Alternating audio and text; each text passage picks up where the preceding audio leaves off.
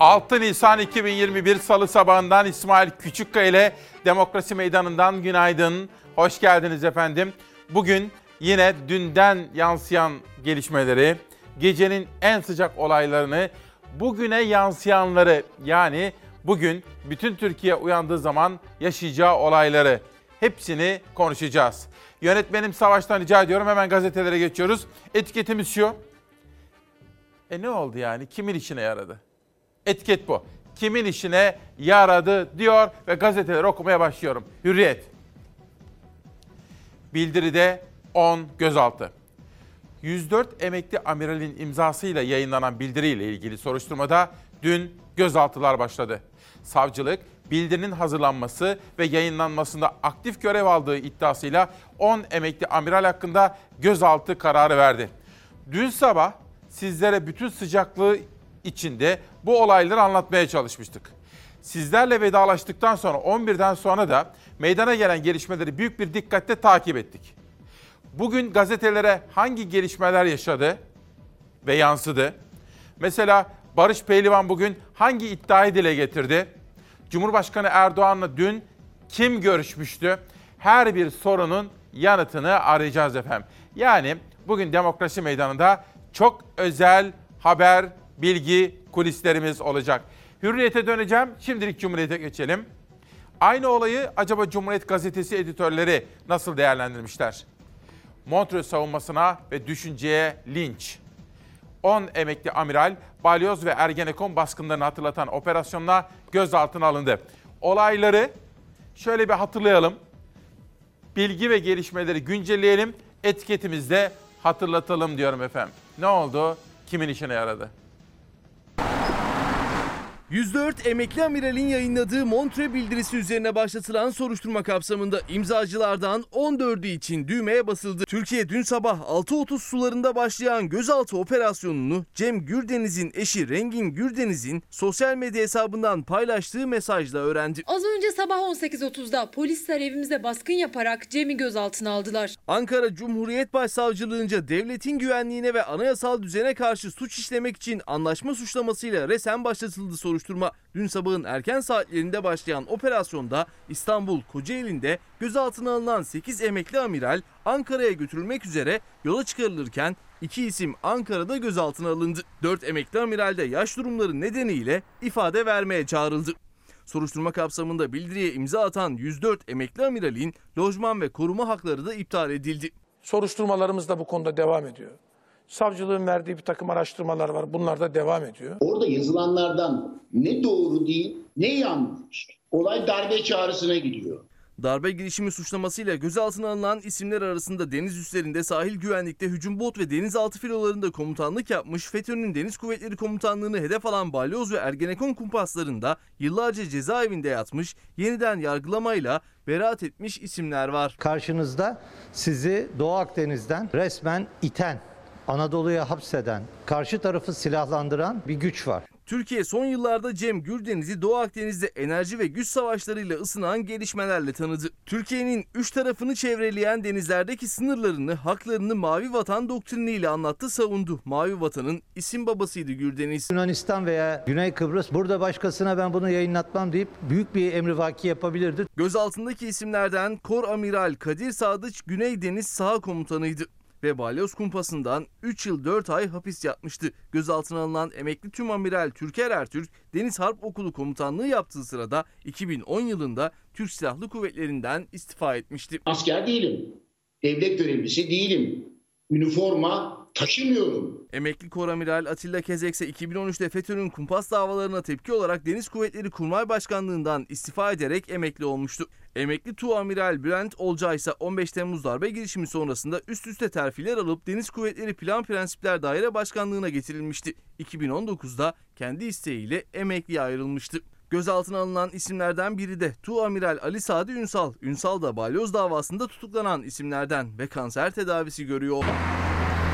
Soruşturma sürerken İçişleri Bakanı Süleyman Soylu'dan önemli açıklamalar geldi. Soylu bildirinin yayınlandığı gece sabaha dek çalıştıklarını, imzacı amirallerin 30 gün içindeki irtibatlarını tespit ettiklerini söyledi. O gece biz sabaha kadar uyumadık. Çalıştık ve tüm irtibatlarını ortaya çıkardık. son 30 günde kimlerle irtibat kurdukları da hangi siyasi parti yoğunluklu irtibat kurdukları da çok açık ve net. Dün Cumhurbaşkanı'nın yaptığı konuşmayı da irdeledik. Muhalefetin gösterdiği tepkiyi de muhalefet daha akıllı davranıyor artık. Dikkat ediyor musunuz efendim? Çok daha akıllı ve stratejik hamleler yapmaya başladılar. Bütün bunları da konuşacağız bugün. Zafer Söken bu konudaki gelişmeleri de takip etti. Şu bilgiyi şimdilik vereyim. Barış Pehlivan'ın yazısı üzerinden Erdoğan'ı pazar akşamı kim aradı? Bugün Cumhuriyet'teki yazısı. Bunun ne anlama geldiğini de sizlerle paylaşacağım. Lakin şu bilgiyi de hemen parantez olarak aktarmak isterim. Özellikle hükümete yakın medyada İyi Partili isim diye gösterilen bir kişi var. Bu amirallerden birisi. Akşener'e çok yakın diye. Oysa yapılan küçük bir araştırma ortaya koydu ki aslında o kişi yani bildiride imzası olan o kişi Ümit Özdağ vardı ya. İyi Parti ile ilgili tartışmalar, kavgalar yaşandı televizyonlarda. İyi Parti ile ilgili bazı iddialarda bulunmuştu. Ümit Özdağ'a çok yakın bir isim olarak belirtiliyor. İşte bugün bütün detaylarıyla buna bakacağız. Şimdilik bu konuyu bir parantez alıp kenara bırakalım. Döneceğim. Özel öbür manşetlere geçelim. Önce bu konuyu nasıl gördü gazeteler devam edelim. Sabah gazetesi milletimizle birlikte haddini bildireceğiz diyor. Cumhurbaşkanı Erdoğan'ın sözleri manşetlerde. Bugün Erdoğan'ın dün yaptığı açıklamaları da sizlere detaylı olarak anlatıp perde arkasını anlamaya çalışacağız. Sabahtan okuyorum. Başkan Erdoğan, Türkiye'de demokrasiye yönelik her saldırı bu tarz bildirilerin ardından geldi. Bu işin merkezinde aslında ana muhalefet partisinin ta kendisi var dedi. Geçelim Bir Gün Gazetesi'ne. Çok farklı gazeteler olayı, aynı olayı nasıl farklı bakış açılarıyla yansıtmışlar bunu görmemiz ve okumamız gerekiyor. Bir küçültelim önce buna sonra geçeceğim. Buna sonra geçeceğim Savaş. Evet şu manşete dolalım şurayı. Aynı olayın sabahta nasıl bir günde nasıl yansıdığını görmek istiyorum. Yeter ki iktidarda kalsınlar. ABD emperyalizminin yönelimleri doğrultusunda pozisyon almaya alışan AKP darbe çığırtkanlığı yaparak bu isteğini kamufle etme arayışında diyor. Nitekim bugün Bir Gün Gazetesi'nin yazarlarından Doğan Tılıç hocamız da diyor ki iktidar böyle bir tartışmadan kendi tabanını konsolide edecek bir arayışa giriyor. Ama artık halk bu oyuna gelmeyecek mealinde bir yazı yazıyor. Ve ben de sizlere o yazıyı ilerleyen dakikalarda özetleyeceğim efendim. Bu birinci gündem maddesi. İki, efendim bütün dünyada vaka sayısında koronada Türkiye'miz maalesef en kötü üçüncü ülke durumunda. Bu böyle gidemez. İş başa düştü. Kendi tedbirimizi alalım. Maske, mesafe, temizlik kurallarına uyalım. Lütfen kapalı ortamlardan uzak duralım. Hastanelerde durum nedir? Hastanelerde durum korkunç. Hastaları yatıracak yer kalmadı. Rüzgar vardı, şimdi fırtına geldi. İnanılmaz durumda. Uzmanlara göre son pik önüne kattığını hasta ediyor. Yoğun bakımlar doldu. Doktorlar hastalara yetişemiyor. Devlet hastanelerinde yer bulmak imkansız hale gelirken özel hastanelerde yoğun bakım servisleri farklı değil. Üstelik mutasyonlu İngiliz varyantı nedeniyle hastalığa yakalananların yoğun bakıma girme süresi de kısaldı. Vakalar çok ağırlaştı. Biz e, klinikte takip ederken ikinci, üçüncü günde kötüleşiyorlar. Vaka sayısı çok fazla. Adeta hastaneler dolup taşıyor. İstatistik uzmanı Zeki Berk'in veriler üzerinde yaptığı çalışmaya göre bir ayda vaka sayısı %279, ağır hasta sayısı %88, hayatını kaybedenlerin sayısı ise %53 arttı. Üstelik henüz vaka artışlarından sonra tabloya yansıyacak ağırlaşan hasta ve vefat sayıları yansımamışken Son açıklanan haritaya göre Türkiye nüfusunun %88'i riskli bölgelerde yaşıyor ama uzmanlara göre Nisan ayı tüm Türkiye genelinde zor geçecek. Nisan ayının sonuna doğru vaka sayıları artacak. Şu an mesela e, korona e, hastası olsam gelsem yeriniz var mı yoğun bakımda? Yoğun bakımlarda yerimiz olmadığı gibi sizi yatıramayız. Yatacak yerimiz de yok. Yani COVID-19 hastaları sırada bekler mi? Randevu veriyoruz. Yani bunu söylerken sadece servisleri kastetmiyorum. Acil servislerde dolu. Yani kaza geçirsek hastanede yer yok. İnanın yok. İnanın yok. O, müşahede odasında bekletirler. 24 saatte koronavirüse yakalananların sayısı tabloda 42.551 oldu. Ağır hasta sayısı ise 2407. Bir günde Covid-19 nedeniyle hayatını kaybedenlerin sayısı ise 193'e yükseldi. Test pozitiflik oranı %17 seviyelerinde seyrini sürdürüyor. Yapılan her 100 testten 17'sinin sonucu pozitif çıkıyor. Profesör Doktor İftihar Köksal'a göre vaka sayıları açıklanandan da fazla. Adeta rüzgarın estiği yerdeki herkesi e, bulaştırıp öyle gidiyor gibi bir durum var. İnanılmaz bir bulaş. İlan edilen 40 bin, 42 bin. Bir de tespit edemediklerimizi hesaba katarsak ben günlük vaka sayısının 60-70 binden daha aşağı olduğunu düşünmüyorum. Uzmanlara göre virüse karşı en etkili silah aşı ilk doz aşısını olanların sayısı artsa da henüz aşısı tamamlananların oranı Türkiye nüfusunun yaklaşık %9'u. Bu da toplum bağışıklığı oluşması için kat edilmesi gereken daha uzun bir yol olduğunun göstergesi. Aşılama hızı hastalık hızının altında kaldı. En az %70'inin aşılanması lazım ki biz hastalığın önünü alabilelim. Değerli izleyenlerimizden Ali Ünsal kardeşim de koronaya yakalanmış. Az evvel haberini gördüm efendim. Şu anda karantinada evinden bizi izliyor. Ali kardeşime ve bütün hastalarımıza da içtenlikle geçmiş olsun mesajını iletmek isterim. Ve siz çok değerli Çalarsat ailesinden gelen mesajlar. Enver Gübüz Siirt'ten günaydın diyor. Vakalarla ilgili gelişmeleri anlatıyor anlatıyor. Sağlık ataması istiyor efendim bakınız. Hemen altında Sabahattin Ünal. Günaydın İsmail Bey. Kimin işine yaradı derseniz 104 emekli amiralin yaptığı bildiri maalesef Ayasofya imamının yaptığı açıklama cübbe ve sarıkla tarikat dergahında resmi elbiseyle namaz kılan görevdeki amiralin eylemlerinin unutulmasına yaradı. Ankara'dan emekli hava subay Sabahattin Ünal. Ama şunu da söyleyelim. Adalet ve Kalkınma Partisi lideri ve Cumhurbaşkanı Sayın Erdoğan dün bu konuda da açıklama yaptı ve o görüntüyü hiç olumlu karşılamadıklarını hem Genelkurmay'ın hem de Milli Savunma Bakanlığı'nın gerekeni yaptığını söyledi. Erdoğan'ın söylediği açıklamalar içerisinde baktığımız zaman Türk Silahlı Kuvvetleri'nin içerisindeki emir komuta zincirine aykırı hiçbir eyleme, görüntüye izin vermeyeceklerinin altını çiziyordu ki bunu çok önemsedim. Bir günden bir ekonomi işsizlik haberi. Bugün Demokrasi Meydanı'nda bu konunun üzerine gideceğim, onu söyleyeyim. 11'e kadar devam edecek hakikat yolculuğumuz içerisinde bu konuyu çok detaylı olarak işleyeceğiz efendim. İşten çıkarma yasakken 176 bin işçiyi kovmuşlar. Şimdi bakın bu nasıl mümkün olabilir? Bunu düşünmemiz gerekiyor. Salgın sürecinde patronlar işten çıkarma yasağını deldi. Kod 29 kullanılarak işçiler tazminatsız işten çıkarılmaya devam ediliyor.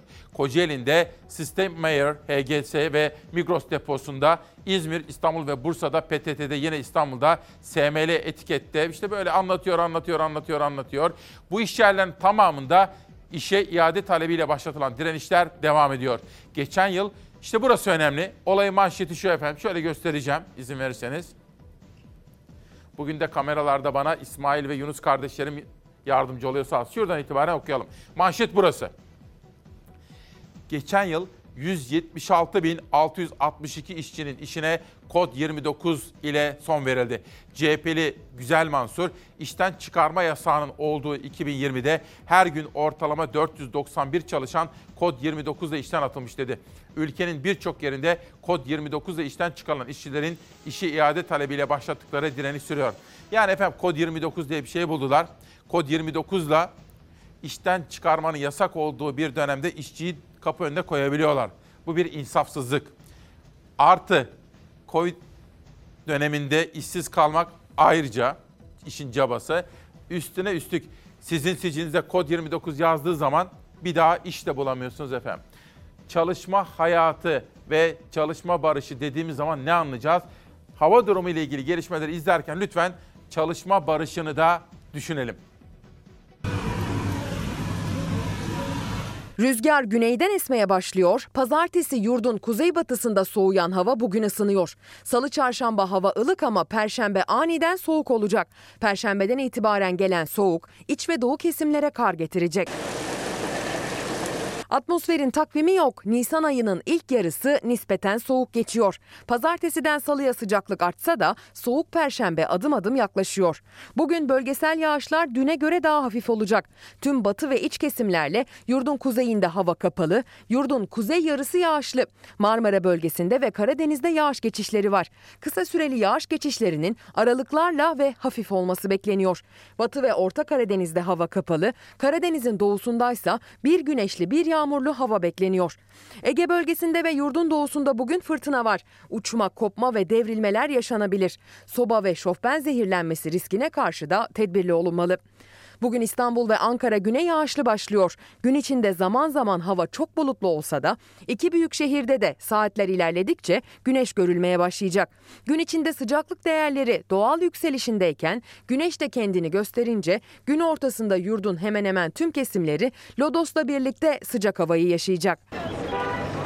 Sıcaklık değerleri salıdan çarşambaya değişmiyor. Termometreler bahar demeye devam edecek çarşamba günü.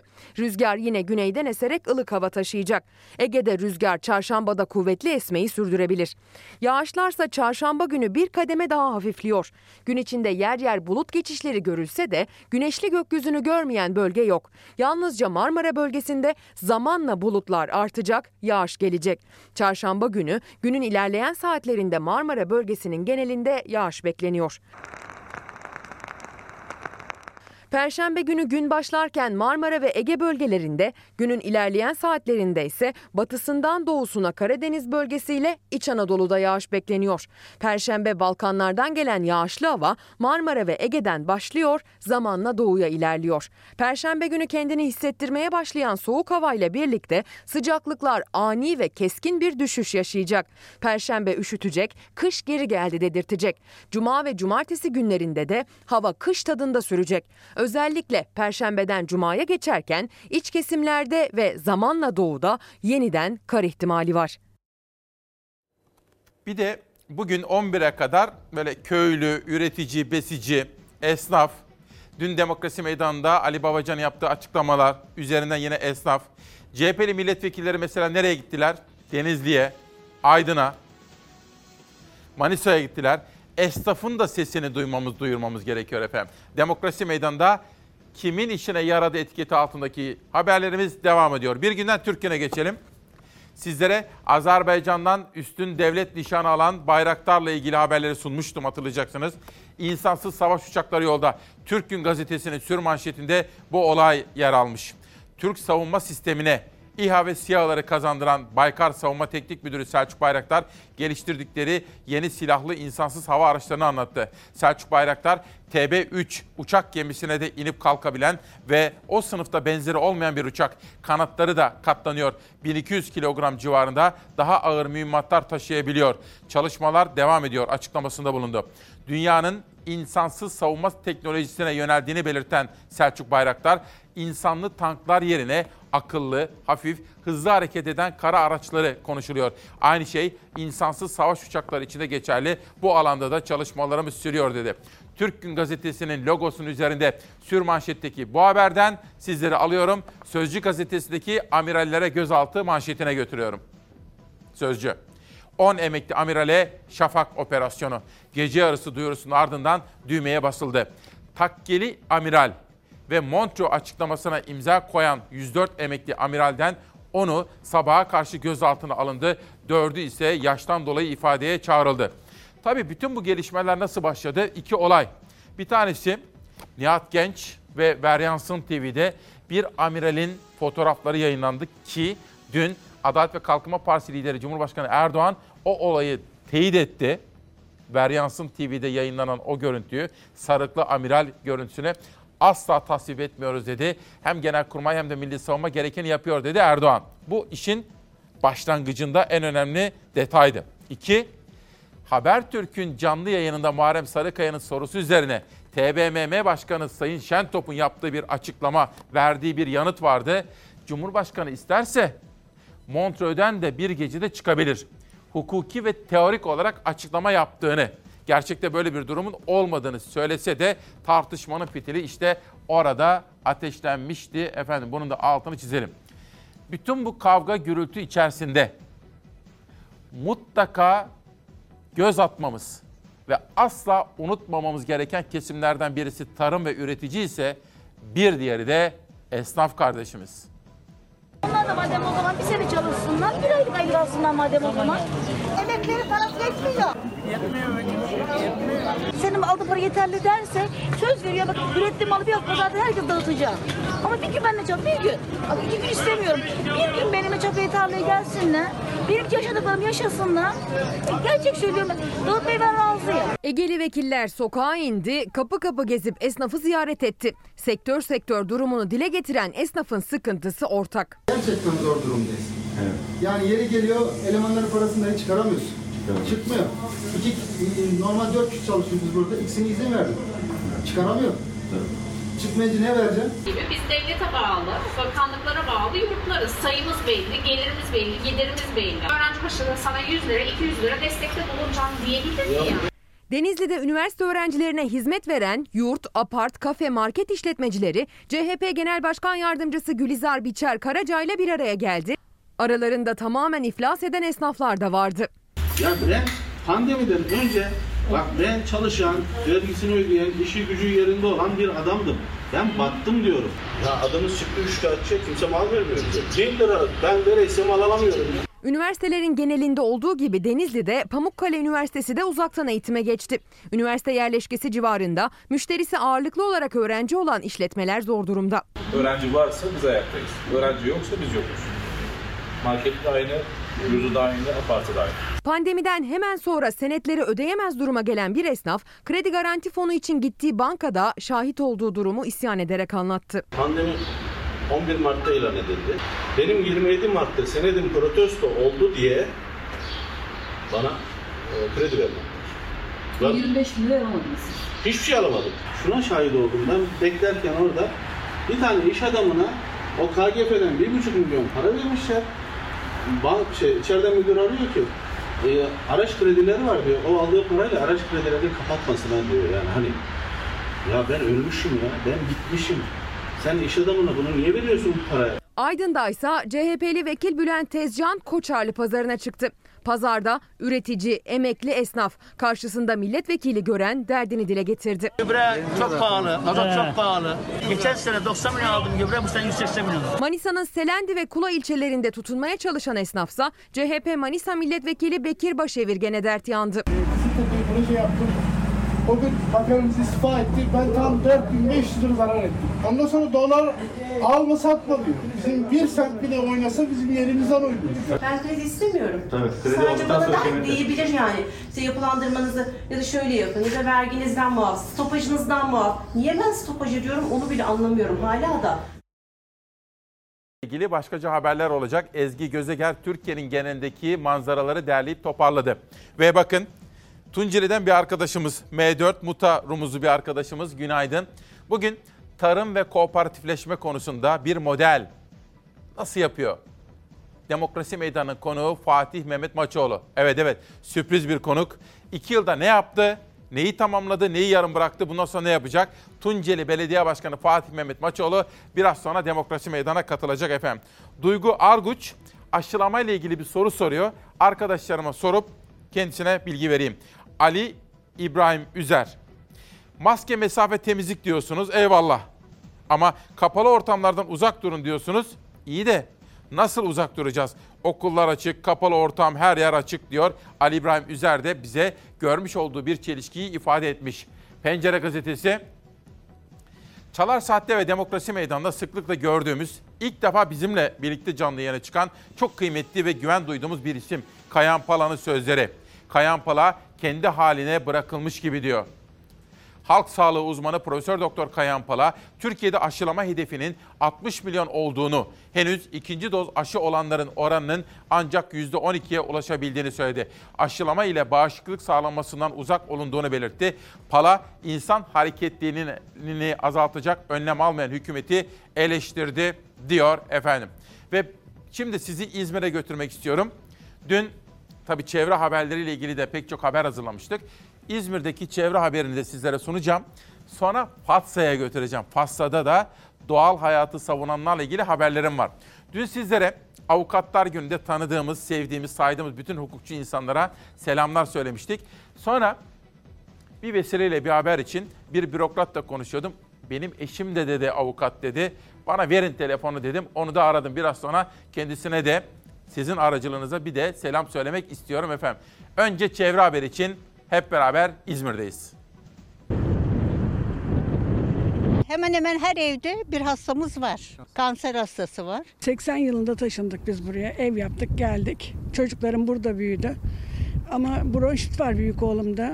Ee, Eşim de akciğerden ameliyat oldu geçen sene. Nefes alamıyor. Her evde bir hasta var. Yıllardır komşu yaşadıkları radyoaktif atık nedeniyle hasta olduklarını düşünüyorlar. İzmir'in Çernobil'i yıllardır çözüm bekliyor. Kokusu bizi öldürecek. Vallahi hastalık pek çok. Kaç kere müracaat ettik avukatlara, herkese.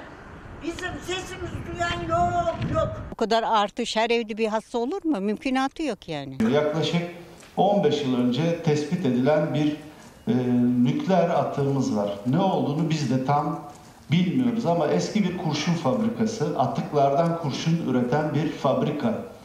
Eskiden kurşun fabrikası kurulu olan alanda toprağın altından sürekli duman tütüyor. Her yağmurda duman artıyor. Yükselen koku mahalleyi sarıyor. Vatandaş koku nedeniyle hasta olduğunu öne sürüyor. Tam olarak hangi maddeleri içerdiği bile henüz tespit edilememiş zararlı atığın kaçak olarak bölgeye bırakılmış radyoaktif madde olduğu düşünülüyor. İzmir'in Gaziemir ilçesinde küçük bir Çernobil vakası yaşanıyor. 10 yıldır bu dumanı, kokuyu çekiyoruz. Düzelmedi yani sesimizi de duyuramadık. Yer yer başka yerlerden de çıkıyor duman. Yalnız buradan çıkmıyor. Ve Biz de diğer insanlar gibi sağlıklı, temiz havada yaşamak istiyoruz. Gaziemir İlçe Belediye Başkanı Halil Arda konuyla ilgili valilikle bir toplantı yapıldığını söyledi. Çevre ve Şehircilik Bakanlığı'na ise alanı kamulaştırın çağrısında bulundu. Bir teklifim var. Türkiye Cumhuriyeti Çevre Şehircilik Bakanlığı bu alanı kamulaştırsın. Bilimsel yöntemlerle burasını temizlesin ve nükleer temalı bir parka dönüşsün burası. Bir an önce kaldırılmasını istiyoruz. Biz de hasta olmak istemiyoruz. Fatsa'ya ilerleyen dakikalarda gideceğiz ama şimdi Adana'ya. Adana'ya gidek mi? Adana'ya götüreceğim şimdi sizleri. Ama önce Galatasaray Hatay'da Hatay'ın çok güzel oynadığı muhteşem gollerle kazandığı 3 gollü bir yenilgi almıştı. Hatay'ı kutluyoruz. Galatasaray'ın yenildiği bir hafta Beşiktaş Kasımpaşa ile oynuyordu. Hakem kötüydü, hatalıydı tamam ama Beşiktaş kazanacak bir futbol oynamadı. Kaybetti. Kasımpaşa'yı da kutluyorum. Ve dün Fenerbahçe şampiyonluk yarışında Emre Belezoğlu takımın başına geçmişti. Ali Koç bir hamle yapmıştı. Sezon sonu beklememişti. İlk yarıda çok kötü bir futbol. Fazıl Say dahil bütün Fenerbahçeler saç baş yoldular, ünlem koydular. Ama ne olursa olsun böylesine kritik bir maçı kazanmayı bildi. Fenerbahçe'yi de kutluyorum. Böylece ligin zirvesinde 3 takımlı müthiş bir şampiyonluk heyecanı olacak. Fenerbahçe de şampiyonluk kupasına tutundu. Beşiktaş hala önde ama Fenerbahçe hemen peşinde. Oynanmadık maçı daha kazanmış sayamayacağımıza göre kıran kırana bir sezon bizi bekliyor. O halde şimdi hep beraber Adana'dayız.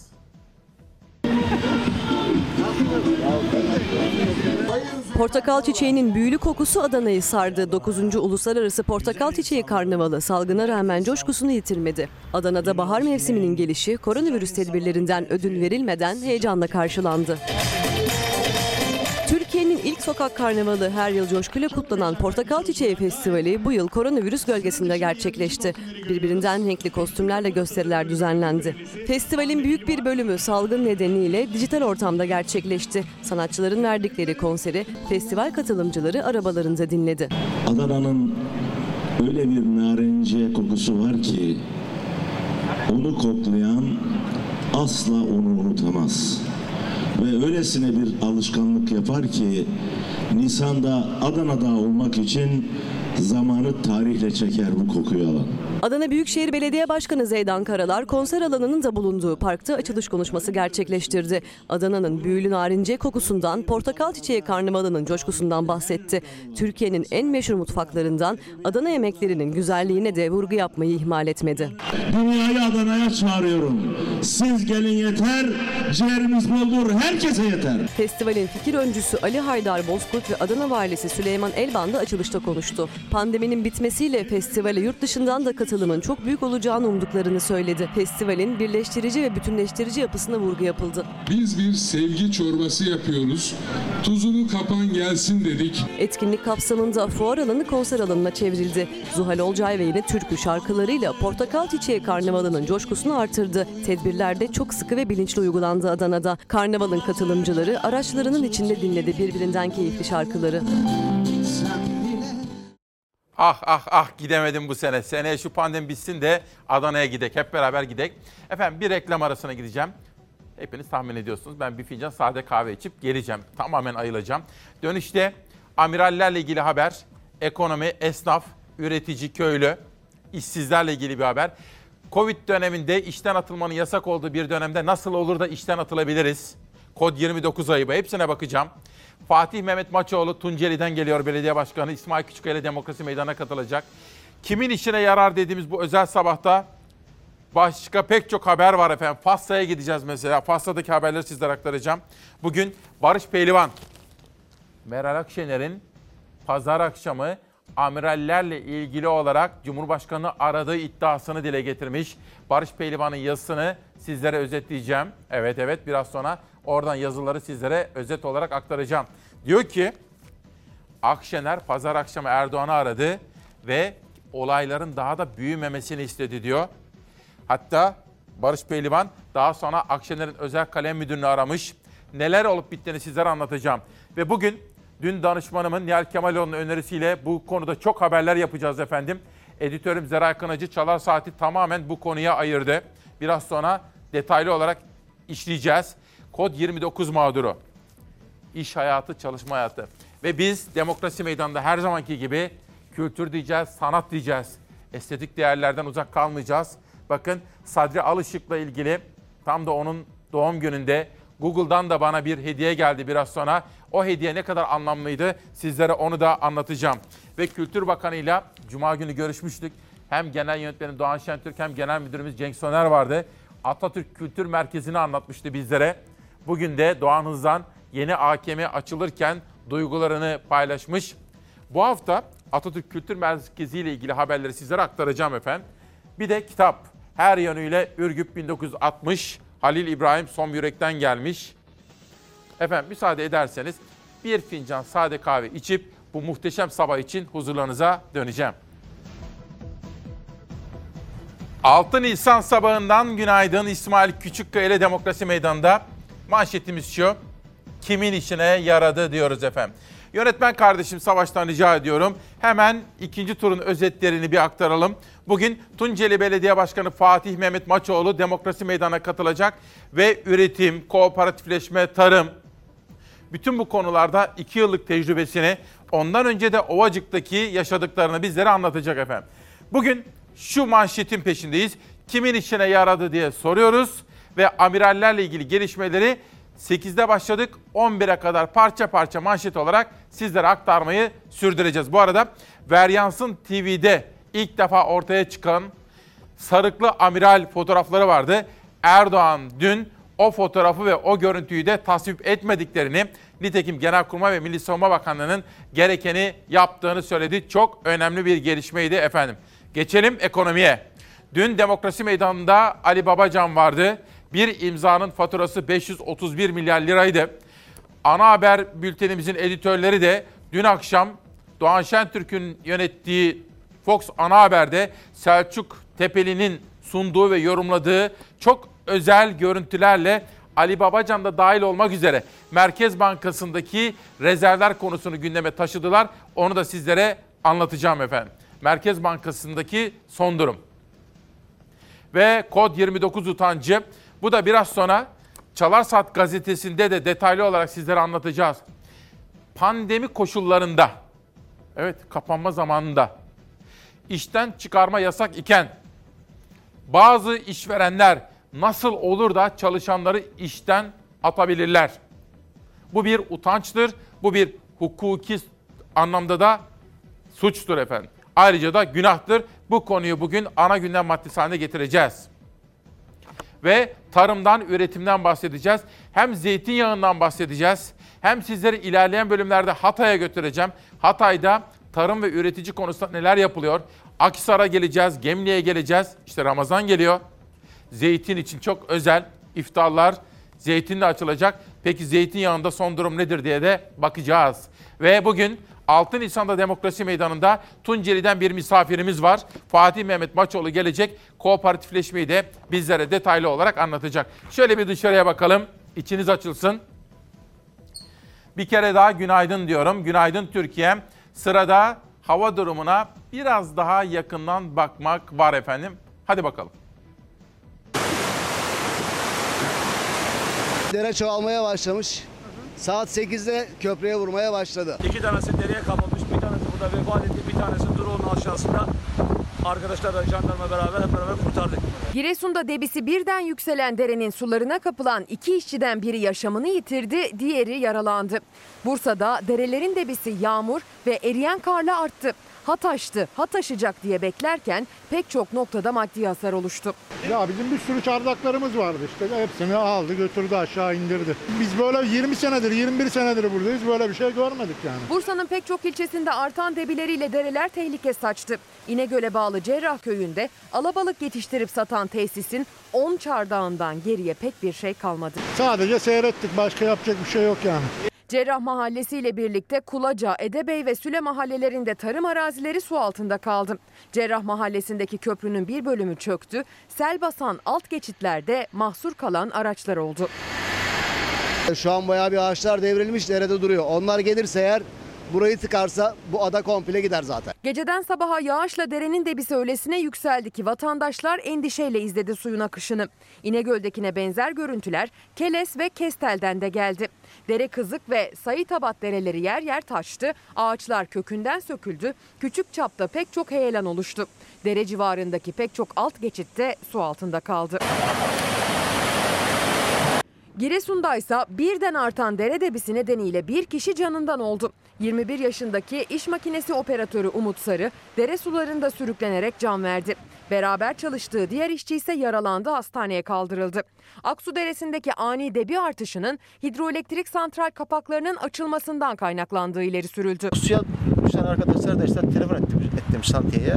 O telefonla bir- birlikte işte aramaya kalktılar. Bir tanesi ne yazık ki öyle O kadar çok yükseldi mi? Yükseldi su. Su, su bayağı bir yükseldi su. Gaz kabakları bizim bir canımıza neden oldu. ASKİ'dense yeni doluluk açıklaması geldi. Geçtiğimiz haftalarda %10'lar seviyesinde olan aktif doluluk oranı son olarak %12,36 ölçüldü. %12'lik kısım suyun kullanılabilir olan kısmı. Ankara'nın barajlarındaki genel toplam doluluksa %24,46. Bu arada efendim bakın Giresun'da bir işçi kardeşimiz hayatını kaybetti. Barajlar dolunca HES'te kapaklar aniden açılınca bir emekçi kardeşimiz de hayatını kaybetti. Önceki günde sizlere söylemiştim Çalarsat gazetesinde olacak. 71 yaşında olmasına rağmen çalışmak zorunda kalan bir işçimiz, bir büyüğümüz hayatını kaybetmişti. İşçi cinayetleri. Kader mi efendim? Hayır. Neden Türkiye işçi cinayetlerinde bu kadar kötü bir karneye sahip? Alınması gereken önlemler diyorum. Bunu da konuşacağım. Yasemen Mergen, Yasemen Mergen Bayer'de bir avukat. Dün eşi dedi ki, avukatlar günü kutladınız. Keşke biz de tanısaydık da bizim de kutlasaydı demiş. Yasemen Hanım başta olmak üzere bütün avukatlarımız mesela Namık Bey de benim kızım Melis Eylem ve eşi Alper Akyıldız da avukat diyor efendim. Namık Bey'e de Namık Kavutçu'ya da teşekkür ediyorum. Avukatları önemsiyorum. Bizler için hak, hukuk, adalet mücadelesini veriyor onlar efendim. İşte Milliyet. Kritik sorular. Bildiri yayımlayan emekli amirallere bildirinin hazırlanma süreci, tamamlanan son içeriği, yayımlanacağı anı bilip bilmedikleri sorulacak.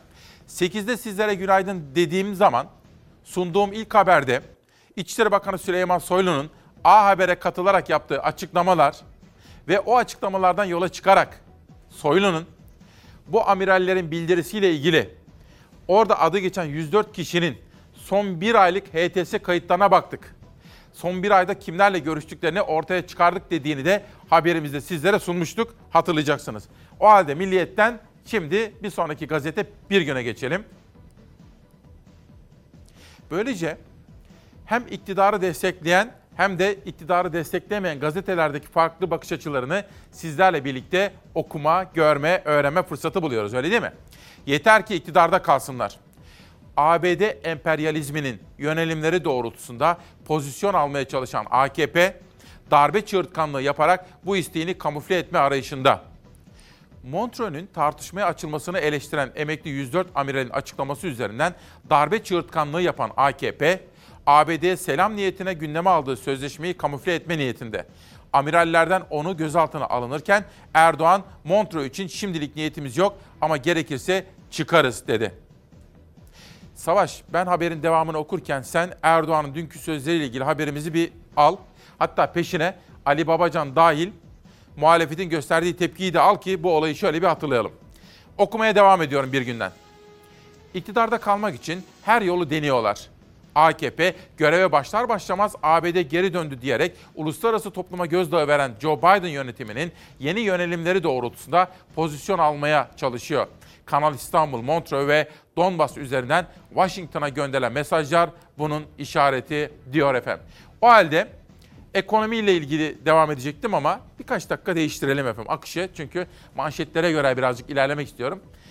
Dün akşam saat böyle 18 civarıydı.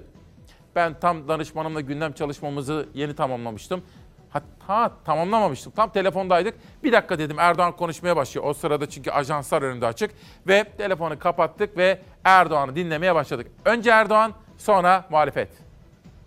Bir gece yarısı 104 emekli amiralin böyle bir girişimde bulunması asla kabul edilemez. Art niyetli bir girişimdir. Emekli amirallerin vazifesi 104 tanesi bir araya gelerek siyasi bir tartışma konusunda darbe imaları içeren bildiriler yayımlamak değildir. Milli iradeye yönelik açık tehditler karşısında derhal ve en etkin şekilde tavır alınmadığı takdirde işin sonunun nereye varabileceğini milletimiz yakın tarihinden çok iyi biliyor. Gereken her tedbiri uygulama kararlılığımızı ortaya koyuyoruz. Cumhurbaşkanı Erdoğan 104 emekli amiral bildirisi ve ardından gelen gözaltılar sonrası ilk kez konuştu. Bildiri darbe imalı, art niyetli dedi. Düşünce açıklama savunmasına katılmadı.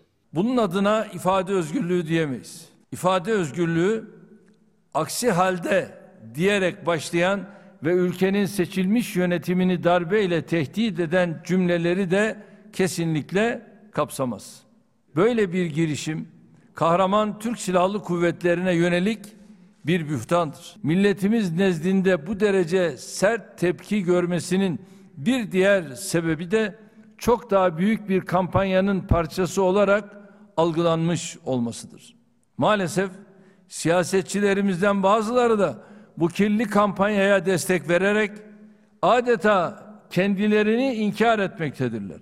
Ana muhalefet partisini bir kez daha demokrasiden yana tutum almaya çağırıyoruz.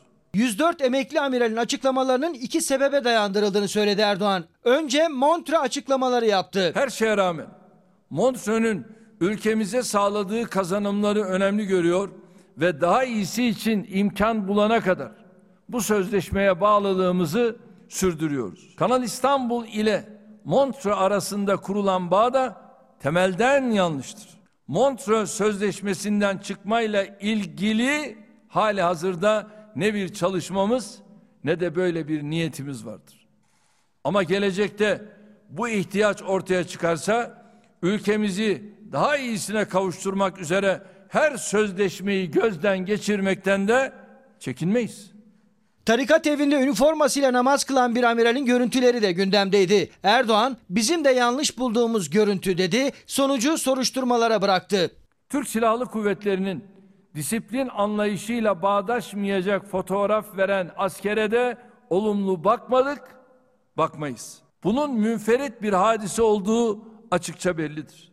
Halen konu üzerinde çalışan Milli Savunma Bakanlığımız da kendi üzerine düşeni mutlaka yapacaktır. Cumhurbaşkanı son sözü bildiriye destek vermekle suçladığı CHP'ye getirdi, ağır ifadelerle yüklendi. Kendi ülkelerinin ve milletinin felaketinden iktidar devşirme peşinde koşan muhterisleri milletimizin takdirine havale ediyoruz. Bu 104 kişinin içerisinde bizzat Cumhuriyet Halk Partisi'nin üyesi olan kendisi, karısı, yeğeni, oğlu, şusu busu olanlar var. Ve bu işin merkezinde aslında ana muhalefet partisinin ta kendisi var. Elimde Yılmaz Özdil'in bir yazısı var. Bu olaylarla ilgili karşılaştırma yapmış. Bir gazetenin manşeti üzerinden meydana gelen gelişmeleri yorumlamış. Sizlere özet yapacağım. Ama önce Murat Özcan. Günaydın. Twitter'dan yazmış bana Murat Özcan. Mozce 1969. Bu amirallerin tamamı 65 yaş üstünde. Kimisi de 70'in üstünde. Sokağa bile çıkamıyorlar şu anda. Bu amcalar nasıl darbe yapacak diyor İzmir'den Murat Özcan. Vatandaş soruyor. Osman Bey siz nasıl buldunuz diye soruyor efendim. Bu yazıyı özetleyeceğim. Önce Barış Pehlivan'ın bir yazısı var bugün. Önemli bir yazı. Bakın. Büyütelim. Saray ile görüştü mü? İddiaya göre Akşener'in girişimiyle 104 amiralin gözaltına alınması engellendi. Barış Pehlivan'ın Cumhuriyet'in birinci sayfasındaki özel haberi. İyi Parti'nin çok önemli bir ismiyle konuştum. İddia o ki Akşener pazar günü Cumhurbaşkanlığı ile bir telefon görüşmesi yapmıştı. O görüşmeye kadar 104 amiralin gözaltına alınması masadaydı. Sağduyulu davranılmasını isteyen Akşener'in girişimleriyle sadece bildirinin öncüleri denilerek gözaltı sayısı azalmıştı diyor. Şimdi bana da sordu ya efendim bakın. Osman Bey sordu ya bana. Doğrusunu söylemek gerekirse Erdoğan sakin konuştu. Düşük tonda konuştu. Ha netti ama düşük tonda konuştu. Bence bütün iktidar cenahının içerisinde hatta bilmem nerenin tapu kadastro müdürlüğüne kadar Kadıköy Orman İlçe Milli Müdürüne kadar Kadıköy Orman Müdürü'ydü galiba. Hepsi böyle adeta yangına körükle giderken Erdoğan dün çok sakin konuştu. Bu da dikkatlerimizden kaçmazdı. Ha kötü mü yaptı? Hayır. Erdoğan iyi yaptı. Sayın Erdoğan'a ve arkadaşlarına sesleniyorum. Madem burada bir gözaltı süreci başlattınız, muhalefete ayar vermeyi isteyen, bir kısmı sarayda yaşayan pek çok zevzeklik yapan bürokrat var. Bir gün önce çok sert sözlerle eleştirmişti Montreux Sözleşmesi'ni imzalayan 104 amirali. Akşener yeni günde de o bildiriyi doğru bulmadığını vurguladı ama bu kez üslubu daha yumuşaktı. 14 amiralin gözaltına alınmasının ardından iktidara da bir çağrısı vardı. Ana muhalefet partisinin genel başkanına hakaret eden, İyi Parti'nin genel başkanına hakaret eden atanmışların zevzekliklerini de gözaltına alarak soruşturun bakalım. Bunun da takipçisi olacağız. Darbe artık gündemden çıktı. Böyle bir risk yok. Türkiye'de demokrasi oturdu demek çok kolay değil. Dolayısıyla her an teyakkuzda olmak lazım. Her an dikkat etmek lazım. Vesayet nostaljisi içerisinde olanların ve milletin temsilcilerine parmak sallama hassizliğini gösterenlerin karşısında güçlü demokratik bir siyaset bulunmaktadır. Erdoğan şahsı hükümeti birkaç tane emekli amiralin yaptığı açıklamadan sonra darbe ve vesayet tamtamlarını çalmaya başladı.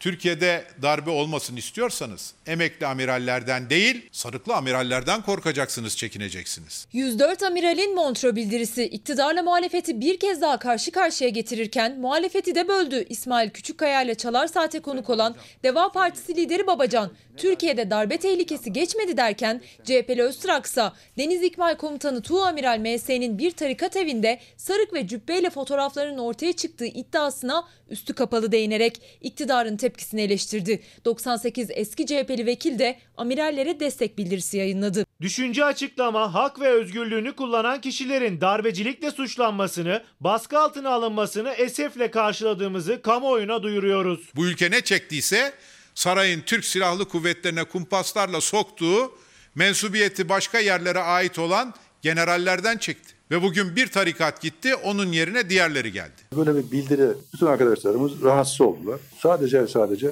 düşmanlarımızı sevindirir. Milli Savunma Bakanı Hulusi Akar da eski silah arkadaşlarının bildirisini demokrasiye ve Türk Silahlı Kuvvetlerine zarar verir sözleriyle değerlendirdi. Osman Öcalan'ı TRT'ye çıkarıp ifade özgürlüğü diyenler, ülkemizin çıkarları için endişelerini belirten emekli amiralleri darbecilikle suçlayıp sabaha karşı gözaltına alıyor. Yıllar önce FETÖ ile ortak kumpas kurdunuz. Şimdi hangi kumpasın peşindesiniz? AKP'nin sahte kabadayıları istiyor ki Cumhuriyet Halk Partisi laiklik elden gidiyor desin. Türk Silahlı Kuvvetleri de muhtıra versin.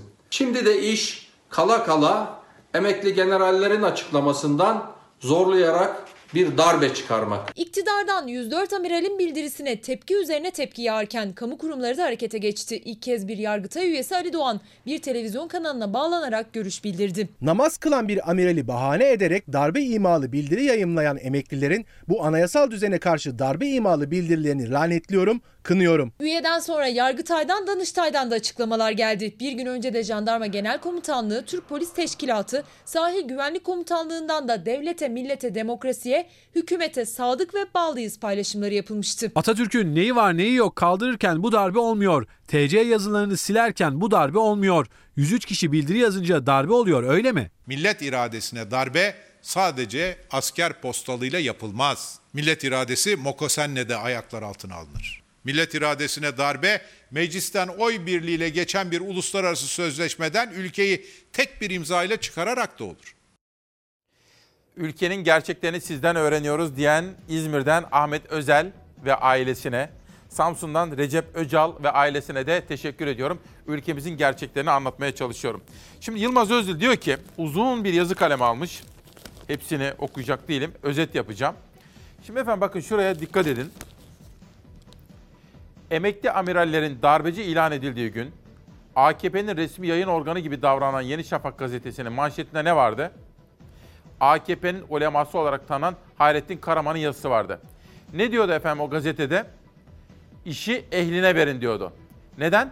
Çünkü tam da bugünlerde Erdoğan Marmaris'e gitmişti ve Bakanlar Kurulu'nu değiştireceği konuşuluyordu. İşte Yılmaz Özdil bunu hatırlatıyor ve yazısını şöyle bitiriyor. Takkeli amiralin fotoğrafını basana kim sızdırdı mesela? Acaba asrın liderimiz kimlere güvenebileceğini tartarken, tam da bakanların adını belirlerken hangisinden vazgeçeyim, hangisi kalsın, hangisi beni daha iyi korur diye düşünürken darbe icat edilmesi tesadüf mü diye soruyor. Aklına takılan bir soruyu okuyucularıyla paylaşıyor Yılmaz Özdil.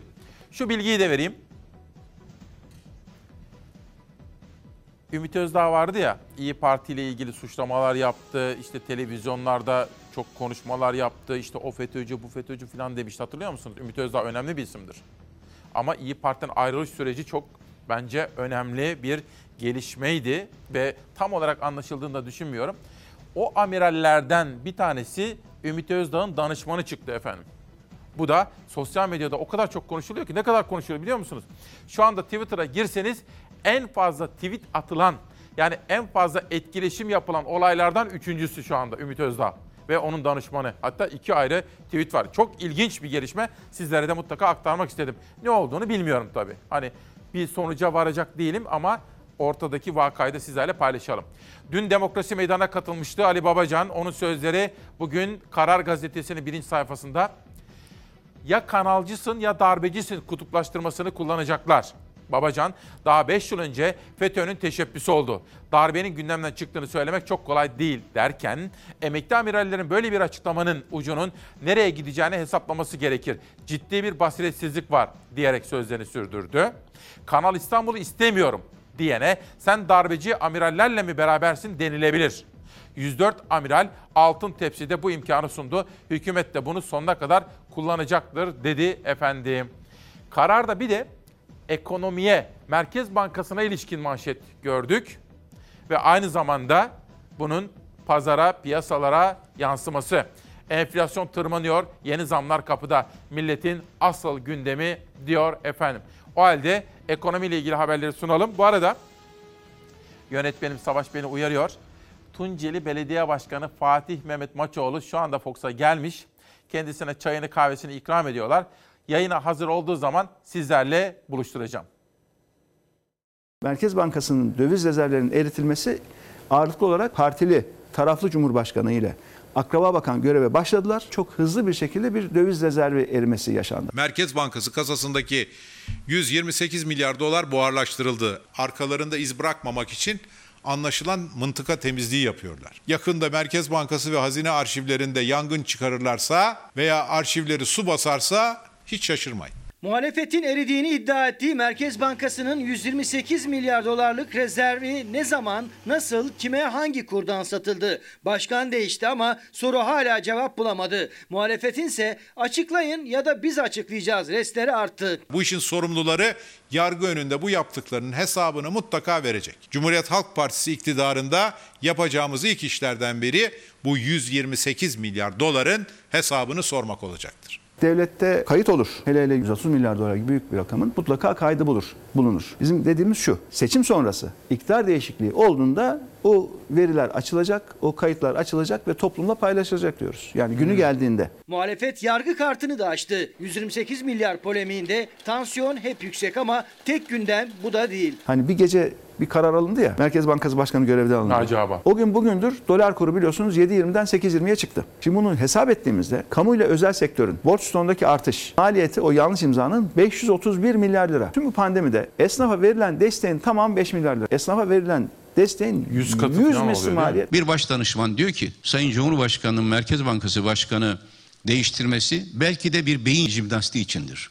Bu millet beyin jimnastiği yapa yapa felç oldu yahu. Felç oldu. Ne jimnastiğinden bahsediyorsun sen ya? İsmail Küçükkaya ile Fox Çalar Saat'e konuk olan Deva Partisi Genel Başkanı Ali Babacan, Merkez Bankası Başkanı'nın görevden alınmasının maliyeti büyük oldu dedi. Sözü Merkez Bankası'nın yedek akçelerine getirdi. 100 yılda bir bir pandemi olur mesela ülkede. Büyük bir olay olur, büyük bir deprem olur. Bu biriktirdiğiniz yedek akçeleri onun için harcarsınız. Fakat bunlar daha ortada pandemi yokken 2019 ocağında o güne kadarki bütün biriken yedek akçeyi bir günde harcadılar. Bütçe harcamalarına gitti. Ağırlıklı olarak da müteahhitlere taahhüt işlerinin ödemesi. İktidar muhalefet hattında Merkez Bankası tartışması bitecek gibi görünmüyor.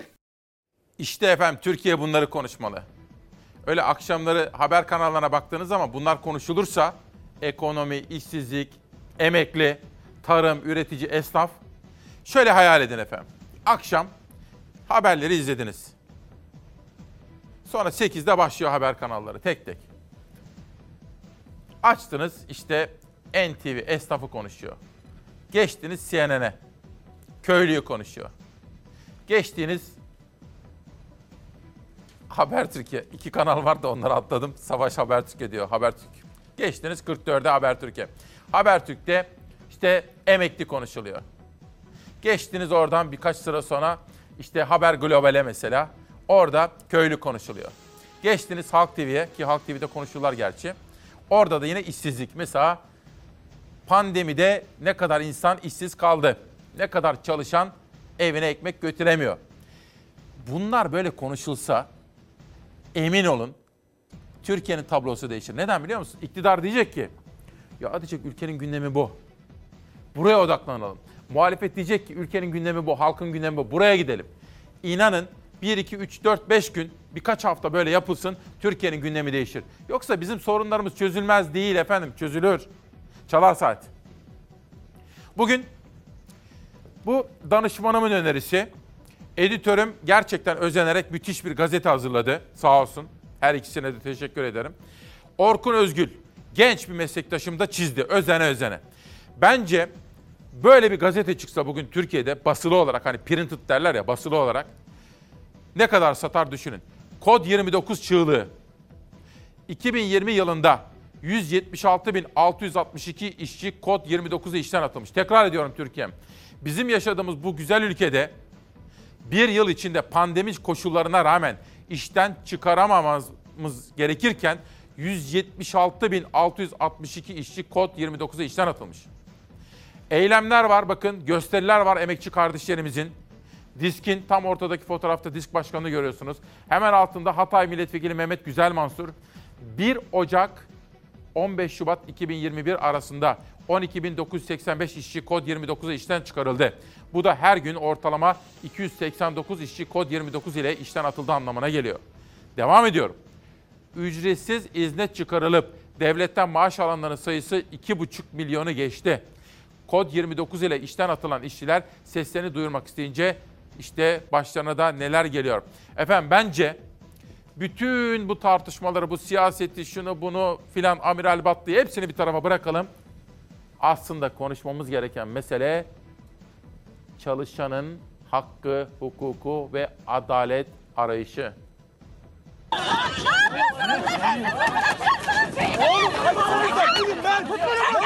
Önce sendikaya üye oldukları gerekçesiyle ücretsiz izne çıkarılan ardından da kod 29'la işten atılan işçiler seslerini duyurmak istedi. Polisin müdahalesi sert oldu. 7 kadın yaka paça gözaltına alındı. Aynı saatlerde aynı mağduriyeti yaşayan başka işçiler de bir başka adreste eylemdeydi. Bizler de haksız hukuksuz bir şekilde kod 29 uygulanarak kod 29'da damgalanarak işlerimizden edildik. Pandemide işten çıkarmalar yasaklandı ancak bu yasağın tek bir istisnai durumu var. O da kod 29. İşveren işçiyi ahlak ya da iyi niyet kurallarına uymadığı gerekçesiyle işten çıkarabiliyor. Ve görünen o ki bazı işverenler bu durumu suistimal ediyor. Çünkü tam da işten çıkarmaların yasaklandığı dönemde kod 29 ile işten çıkarılan işçi sayısı arttı. Şimdi o işçiler İstanbul Aile Çalışma ve Sosyal Hizmetler Müdürlüğü önünde hak arayışında. İşçi Sağlığı ve Güvenliği Meclisi rakamlarına göre salgınla geçen bu bir yılda kod 29 ile işten atılan işçilerin sayısı %70 arttı. Yine son bir yıl içinde açılan işe iade davalarının %80'i kod 29 ile ilgili. O işçilerden biri de Burhan Tan, iki çocuk babası. Onun da işten çıkarılma nedeni sendika bağlantısı ancak işveren tarafından kayıtlara geçirilen neden kod 29. Kod 29 da 9 tane maddeden oluşuyor. Cinsel taciz, hırsızlık, sarhoşluk, uyuşturucu, yüz kızartıcı her konuda var. Kod 29 nedeniyle işten çıkarılan bir çalışan deyim yerinde ise kara listeye giriyor. Kıdem ve ihbar tazminat hakkından yararlanamıyor. İşsizlik maaşı da alamıyor. Yeni bir işe girebilmesi de zorlaşıyor. İş arayışına başladım. Arasak da bulamıyoruz ki. Çünkü kod 29'da işten çıkmışsın, adam seni almıyor. Yani derdini anlatsan desen ki ben sendikadan çıktım, adam ona bakmıyor. Çünkü sigorta sicilinde kod 29 diyor. Hiçbir vicdanları yok. Bu e, ahlaksızlık yani hırsızlık, tacizlikle suçluyorlar bizi. Yani bu kadar kolay insanı leke sürüyorlar. Üç tane çocuk var bir şeyler bekliyorlar benden. Alamayınca yani bir çikolata getiremiyoruz. Bir şey alamıyoruz. Üç çocuk babası kanser hastası Ayhan Bostan 14 yıllık PTT çalışanıydı. O da kod 29 ile işten çıkarıldı. Ben 3 tane ekmek götürüyordum evime, ekmeğimi çaldılar. Bu kadar mı işten çıkartılmak kolay ya? Mahkeme süreci 2 yıl sürüyor. Ya ben 2 yıl içerisinde ne yapacağım? Kanser hastasıyım. Sigortadan yararlanamadığım için tedavi olamıyorum. Allah'ın adaletine güveniyoruz biz. Bu dünyada bize hesap veremeyeceklerse bile öbür dünyada Allah'ın adaletinde karşıma çıkacaklar. Ama bunu bilsinler. Hakkımı helal etmiyorum. Şimdi efendim bu haberleri sunuyorum ya ben size. Böyle Fizan'dan değil bu haberler ya da bir romandan değil, bir bir, bir diziden değil, bir Japonya'dan falan değil yani. Şöyle düşünün. İşçisiniz ya da sizin eşiniz, oğlunuz, kızınız işçi. İşten çıkarma yasak ya. Kötü niyetli işveren kod 29'a işten çıkarıyor. O kelimeleri kod 29'un tanımlamasını burada söylemeye dilim varmaz benim. Bir daha işe giremiyorsunuz. Sicilinize işleniyor. Kötü niyetli işveren bir açık bulmuş, kod 29'a atıyor. Ve bir daha iş bulamazsınız. Ne hissedersiniz efendim? İşte haberi böyle izlememiz gerekiyor. Ne hissederiz? Bir, yani kalbimiz bize ne söyler? Yetmez. Zihnimiz ne söyler? Bazen de zihnimizle hissedip, evet evet, bazen de zihnimizle hissedip kalbimizle düşünmemiz gerekiyor. Evet, biraz bunu tersine çevirmemiz gerekiyor. Anlamak için efendim, empati yapmak için. Ve Türkiye'nin gazeteleri İzmir, ilk ses kahvehaneler pamuk ipliğine bağlı diyor. Ve bu da bakalım tam okunmuyor isimler tabii ama özel haber yapmış bir kız kardeşimiz teşekkür ediyorum. Kahvehanelerle ilgili bir özel manşet. Ege'den doğuya, İzmir'den Elazığ'a geçtiğim zaman sağlık çalışanları mağdur. Faik Akgün, bakın bu defa haberi yazan arkadaşımızın ismi okunuyor. İzmir'deki de Sultan Gümüşmüş. Savaş hemen baktı. Teşekkür ediyorum. Sağlık Sen Elazığ Şube Başkanı Selçuk Kılıç, sağlık çalışanlarının çalışma koşullarına dikkat çekerek sağlık çalışanları arasındaki ücret adaletsizliğinin giderilmesi için çağrıda bulundu diyor. Egemen Gazetesi'ne geçelim. Pandemi varsa da elektriği keseriz. Enerji ve Tabi Kaynaklar Bakanı Fatih Dönmez, geçen yıl içinde 3.7 milyon abonenin zamanında borçlarını ödememesi dolayısıyla elektriğin kesildiğini açıkladı. Heh bir dakika. Şimdi uygulama yapalım. Hani biraz önce söyledik ya, zihnimizde hissedip kalbimizde düşünmek, empati yapmak dedik ya bakın. 3.7 milyon vatandaşın elektriği borcundan dolayı kesilmiş. İşte bu da bir Türkiye tablosudur diyorum. Şimdi nereye gidiyoruz? Heh. Özel hazırladığımız bir haber. Çevre haber için Fas'ta'ya gidiyoruz efendim. 5 dakika sonra da Tunceli Belediye Başkanı canlı yayında. Bu katliam ya bu can şu çam ağacına kıyılır mı ya? Altıntepe isimli siyanürlü maden için yeni bir orman katliamı başlamıştır. Kaç yıllık ağaçlar. Köylünün yetiştirdiği ağaçları kesiyorlar. Altıntepe'de ağaçlar katledildi bir kez daha. İddiaya göre maden şirketi kapasite artırımı için ÇED raporu bile almaya gerek duymadı üstelik. Fatsalılar hukuksuz yapılan ağaç kesimine karşı çıktı. Kapasitesini doldurmuş, süresini bitirmiştir. Peki bu orman kesimi niye yapılıyor? Bu derdimizi kime anlatacağız? Sayın Cumhurbaşkanım kime anlatacağız? Bu ağaçlar kesiliyor. Canımız yanıyor. Ordu'nun Fatsa ilçesi sınırlarındaki Bahçeler ve Tepeköy mahallelerinde 5 yıldır altın arayan maden şirketinin izin süresi geçen yıl Ekim ayında doldu. Altıntepe mevkisi yemyeşil bir alanken çorak kupkuru bir araziye döndü maden aranırken. Çevreciler ve köylüler yürütmeyi durdurma davası açtı. İlgili şirketi para kazanacak. Biz burada birbirimizle kavga edeceğiz. Ben kendimden utanıyorum. O askerden o evladımdan utanıyorum ya. İddiaya göre kapasite artırımına giden şirket geçen Mart ayında yeni ÇED raporu almadan bölgede yeniden ağaç kesmeye başladı. Tepkilere rağmen kesim devam etti. Hiçbir şekilde karar çıkmamış ama burada gelip kesim yapma cüretinde bulunuyorlar. Ağaç kıyımının ardından Fatsa Doğa ve Çevre Derneği ve köylüler basın açıklamasıyla yetkililere seslendi. Maden çalışmasının çevre ve insan sağlığını da tehdit ettiğini anlattılar. Altın madeni kirletiyor. Ve biz oradan su içiyoruz. Buna nasıl dur derme demezsiniz. Bir de enflasyon haberi var. Nasıl efendim? Çarşıya, pazara gittiğiniz zaman durum. Heh, şimdi onun haberi var ama önce izin verirseniz bakın şu. Tabii ismini veremeyeceğim.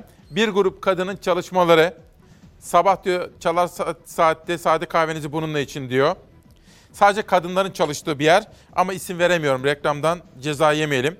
Bu da bize tam da bakın ölüm yıl dönemin özür diliyorum doğum gününde Sadri Alışık onu unutmak ne mümkün.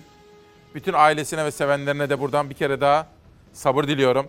Ve bu da Şeref Nayır abimiz bize gönderdi. Kuaförümüz Hasan kardeşim iletti bunu da bana. Şeref Nayır geçmişte orada evlerinde müdürlük de yapmış bir arkadaşımız. Bu da cezaevlerinden göndermiş efendim. Zahmet etmişler. Bu vesileyle cezaevlerinde olup da sevdikleriyle özgür günlerde kavuşmayı dört gözle bekleyen kader mahkumlarına inşallah en kısa zamanda kavuşursunuz diyorum. Celil Şahin kuş bunu göndermiş bana. Enflasyon haberiyle devam ediyorum. Dönüşte Demokrasi Meydanı'nın konuğu Tunceli Belediye Başkanı Fatih Mehmet Maçoğlu. Bu sıralar en çok gördüğüm süt ürünleri. Aşırı bir artış var. 17-18 lira aldığımız kaşarlar üzerine 10 lira koydu gibi her şey yükseliyor. Hissediyoruz ama bu tablolara hiç yansımıyor. İşin kötü tarafı şu, her geçen ay bu makasın açılıyor olması. Yumurtanın fiyatı %64 artmış TÜİK'e göre geçen seneye göre. TÜİK'in bulduğu fiyat 80 kuruş yumurtada. Hani varsa tabii e, olur. TÜİK'e göre bile enflasyonun üzerinde tüketici içinse çok daha fazla temel ihtiyaçlardaki fiyat artışları. Olmazsa olmaz temel ihtiyaçlar fiyatı en çok yükselenler. TÜİK'e göre Mart 2021'de aylık enflasyon %1,08, yıllık enflasyon %16,19. Uzmanlarsa fiyat artışları ilerleyen aylarda daha da artacak diyor. Çünkü 2020'de yaşanan yüksek kur artışının etkileri görülecek. Bir, üfe tüfe makası, üretici maliyetleri, tüketici enflasyonu makası. İki, kur artışının yansıması. Üç, canlanmayla beraber, açılmayla beraber canlanacak sektörlerdeki hızlı fiyat artışlarını görecek olmamız bizi enflasyonda iyimser tahminle %18'lere, kötümser tahminle Mayıs ayının sonuna geldiğimiz yani Haziran'da enflasyon rakamları açıklandı %20'lere doğru taşıyacak gibi gözüküyor. Üretici maliyetlerindeki artış yani üfe ise 31,20 ile son 26 ayın zirvesine yükseldi. Enflasyon rakamlarına ise önümüzdeki aylarda yansıyacak. Üretici enflasyonu %30'larda, tüketici enflasyonu %16'larda. TÜİK'e göre söylüyorum bunu. Şimdi bu üreticilerin önümüzdeki aylarda bu maliyetleri tüketiciye yansıtacağı anlamına gelir. TÜİK'in açıkladığı rakamlara göre Mart'ta enflasyon bir önceki aya göre %1,08 oranında arttı. Gıda, eğitim ve sağlık giderlerindeki artış aylık enflasyon oranının üzerinde çıktı. Gıda enflasyonu aylık %1,13 oldu. Tüketici ise bu oranlardan daha fazlasını günden güne hissetti. Yağ fiyatları ve benim çocuğum engelli eee, güç alması gerekiyor. Et, kırmızı et yemesi gerekiyor. Ben çocuğuma yediremiyorum. Kırmızı eti değil tavuk etine bile yaklaşamıyoruz biz artık. Geçen yılın Mart ayına göre gıda fiyatlarında yıllık enflasyonsa %17,44 olarak hesaplandı. Mart ayında fiyatı en çok artan ürün %61,04'te karnabahar oldu. Uzmanların hesaplarına göre ise sadece mevsim geçişlerinde değil, temel gıda yılın tamamında çok yüksek. Bir mevsimden bir başka mevsime geçerken evet yani sebzenin fiyatı artar o da zam şampiyon olur. Ama asıl yıllık zam şampiyonlarına baktığımızda bir sürü temel ihtiyaç maddesinin yani yüzde 60'larda 70'lerde fiyat artışıyla karşı karşıya kaldığını görüyoruz. Tavuk etinin fiyatı, mercimeğin fiyatı, yani gıdalarda ayçiçek yağının fiyatı, yumurtanın fiyatı, bütün bunlar yüzde 50'lere varan 50'lerin üstünde artmış. Yapışmış artık fiyat artışları gıda sektörüne. Zeytinyağı, peynir, zeytin, et ürünleri yani her şeyde var. Evet efendim bugün 6 Nisan 2021 günlerden salı İsmail Küçükkaya ile Demokrasi Meydanı'nda sürpriz bir konuk var. Sizler için ta Munzur yöresinden geldi. Tunceli Belediye Başkanı Fatih Mehmet Maçoğlu. Sayın Başkan hoş geldiniz. Hoş bulduk merhaba. Nasılsınız? Çok teşekkür ederim. Sizler nasılsınız? Sizi Demokrasi Meydanı'nda ağırlamak ne güzel. Eyvallah. Tam tersi ben teşekkür ediyorum. Eksik Size ve olmayın. ekibinize teşekkür ediyorum. Şimdi sizi yayından önce e, seçimden önce almıştık. Yayında ağırlamıştık. Ve size söz vermiştim. Kazanırsanız ilk yayınımı Tunceli'de yapacağım demiştim. Sözümüzü tuttuk. Bütün ekip arkadaşlarım ve danışmanımla birlikte geldik oraya. Şimdi ama aradan iki yıl geçti. Fakat bir talihsizlik. Pandemi. Sohbet edeceğim sizinle. Tarım, kooperatifleşme, kadın. Kadınlara ne güzel haklar verdiniz. Evet. Bir de Tun- Tunceli'de belediyede çalışanların hakları, hukukları çok güzel. Örnek olsun istiyorum. Ama önce pandemi zamanında Tunceli'de belediye başkanı olmak nasıl bir şey? Evet. Öncelikle izin verirseniz e, bu haftadaki bazı günlerle ilgili bir e, selamlama göndermek istiyorum. Çünkü 2 Nisan e, otizm hafta gününden kaynaklı otizmin hastalık olmadığını, farkındalık olduğunu, e, yine 5 Nisan Avukatlar Günü'ne o mücadelesini buradan da selamlamak çok değerli. E, tabii e, İsmail Bey 2 yıl boyunca aslında Türkiye'deki bütün kamu kurum ve kuruluşlar, belediyeler aslında yapmak istediklerini e, biraz gerisinde kaldı. Sebepleri vardı. Çünkü pandemi bizim hayatımızın çok büyük bir bölümünü e, almaya başladı. Öyle ki e, ilk süreçlerden bu yöne geldiğinde bir yıl 20 gün civarında bir tarihi ve bu süre ve bu süre içerisinde dünyada olan bitenlerle ülkede olan bitenler arasındaki o çelişkiler her birimizin içerisinde kaygılar yaratıyor. Yani işte atıyorum Türk Tabipler Birliği ile bir ilişkilendirdiğim ilişkilendiğimizde ya da halk sağlığı e, doktorları ya da uzmanlarıyla, bilim insanlarıyla e, ilişkilendiğimizde e, ki söylemler ve o onun o e, çıkışı ile mevcut dünya ülkedeki yaşam farklılığını da görmeye başladık. Bun- Bundan kaynaklı da her birimiz kaygılanmaya başladık ama bugün geldiğimizde sanki yavaş yavaş böyle insanları yatıştırdılar sanki buna alıştırmaya çalıştılar ama daha büyük bir şey de önümüze geliyor. Belediyeler de bu süreç içerisinde büyük bir e, enerjisini buna vermeye başladı. Gerek e, işsizleşen, yoksullaşan, e, işte gerek gerçekten de kapatmak zorunda kalan esnafın, gerek bu süreç içerisinde m, tarlada, e, bağda, bahçede çalışanların hepsinin yaşadığı sorunların bir parçası olmak zorunda kalıyorsunuz. Yani bizler aslında bütün enerjimizi e, bu süreçte pandemiyle e, harcamaya çalışıyoruz. Çünkü öyle bir durum ki yani şehirde at- atıyorum bin civarında bir esnaf var. Bunların çok büyük bölümü kapalı, büyük bölümü de e, yarısı özellikle yarısı şu anda iş yapamaz hale geldi. Bundan kaynaklı da bizler bu süreçte çalışan o, o esnaf, küçük esnafa, e, orada çıkan, e, kapattıkları için çıkan işçilere e, ya da yoksullaşan, hiç iş yapamayan insanlara e, aslında belediye gerek e, dayanışma adı üzerine çok yardım tema, temalı bir konuşmalarımız yok. E, Siz yardım demiyorsunuz. Değil mi? Evet. Bu arada bir dakika. Savaş, 10 kuşağı için hazırlattığım bir dosya vardı. Hazırsa onu rica edeceğim. Hazır mı bana söyleyin. Şimdi Fatih Mehmet Maçoğlu önemli bir isim. Hani partisi şu ben öyle bakmam insanlara. Tamam mı? Ama ben ülkeye ne yapıyor? Şimdi benim gözümde iyi şeyler yapıyorsunuz. Mesela ben dün Ankara ile de konuştum, Tunceli ile de konuştum. Mesela benim takipçisi olduğum Tunceli, oranın doğasını da koruyalım. Bazı projeler, onlardan da bahsetmek istiyorum. Hazır mı arkadaşlar? Hazır. Şimdi Fatih Mehmet Maçoğlu'nu ve yaptıklarını özellikle kooperatifleşme, dayanışma, tarım, üretim konusunda şöyle kısaca bir hatırlayalım. Zafer Söken dosya çalışması yaptı. İzliyoruz, hatırlıyoruz.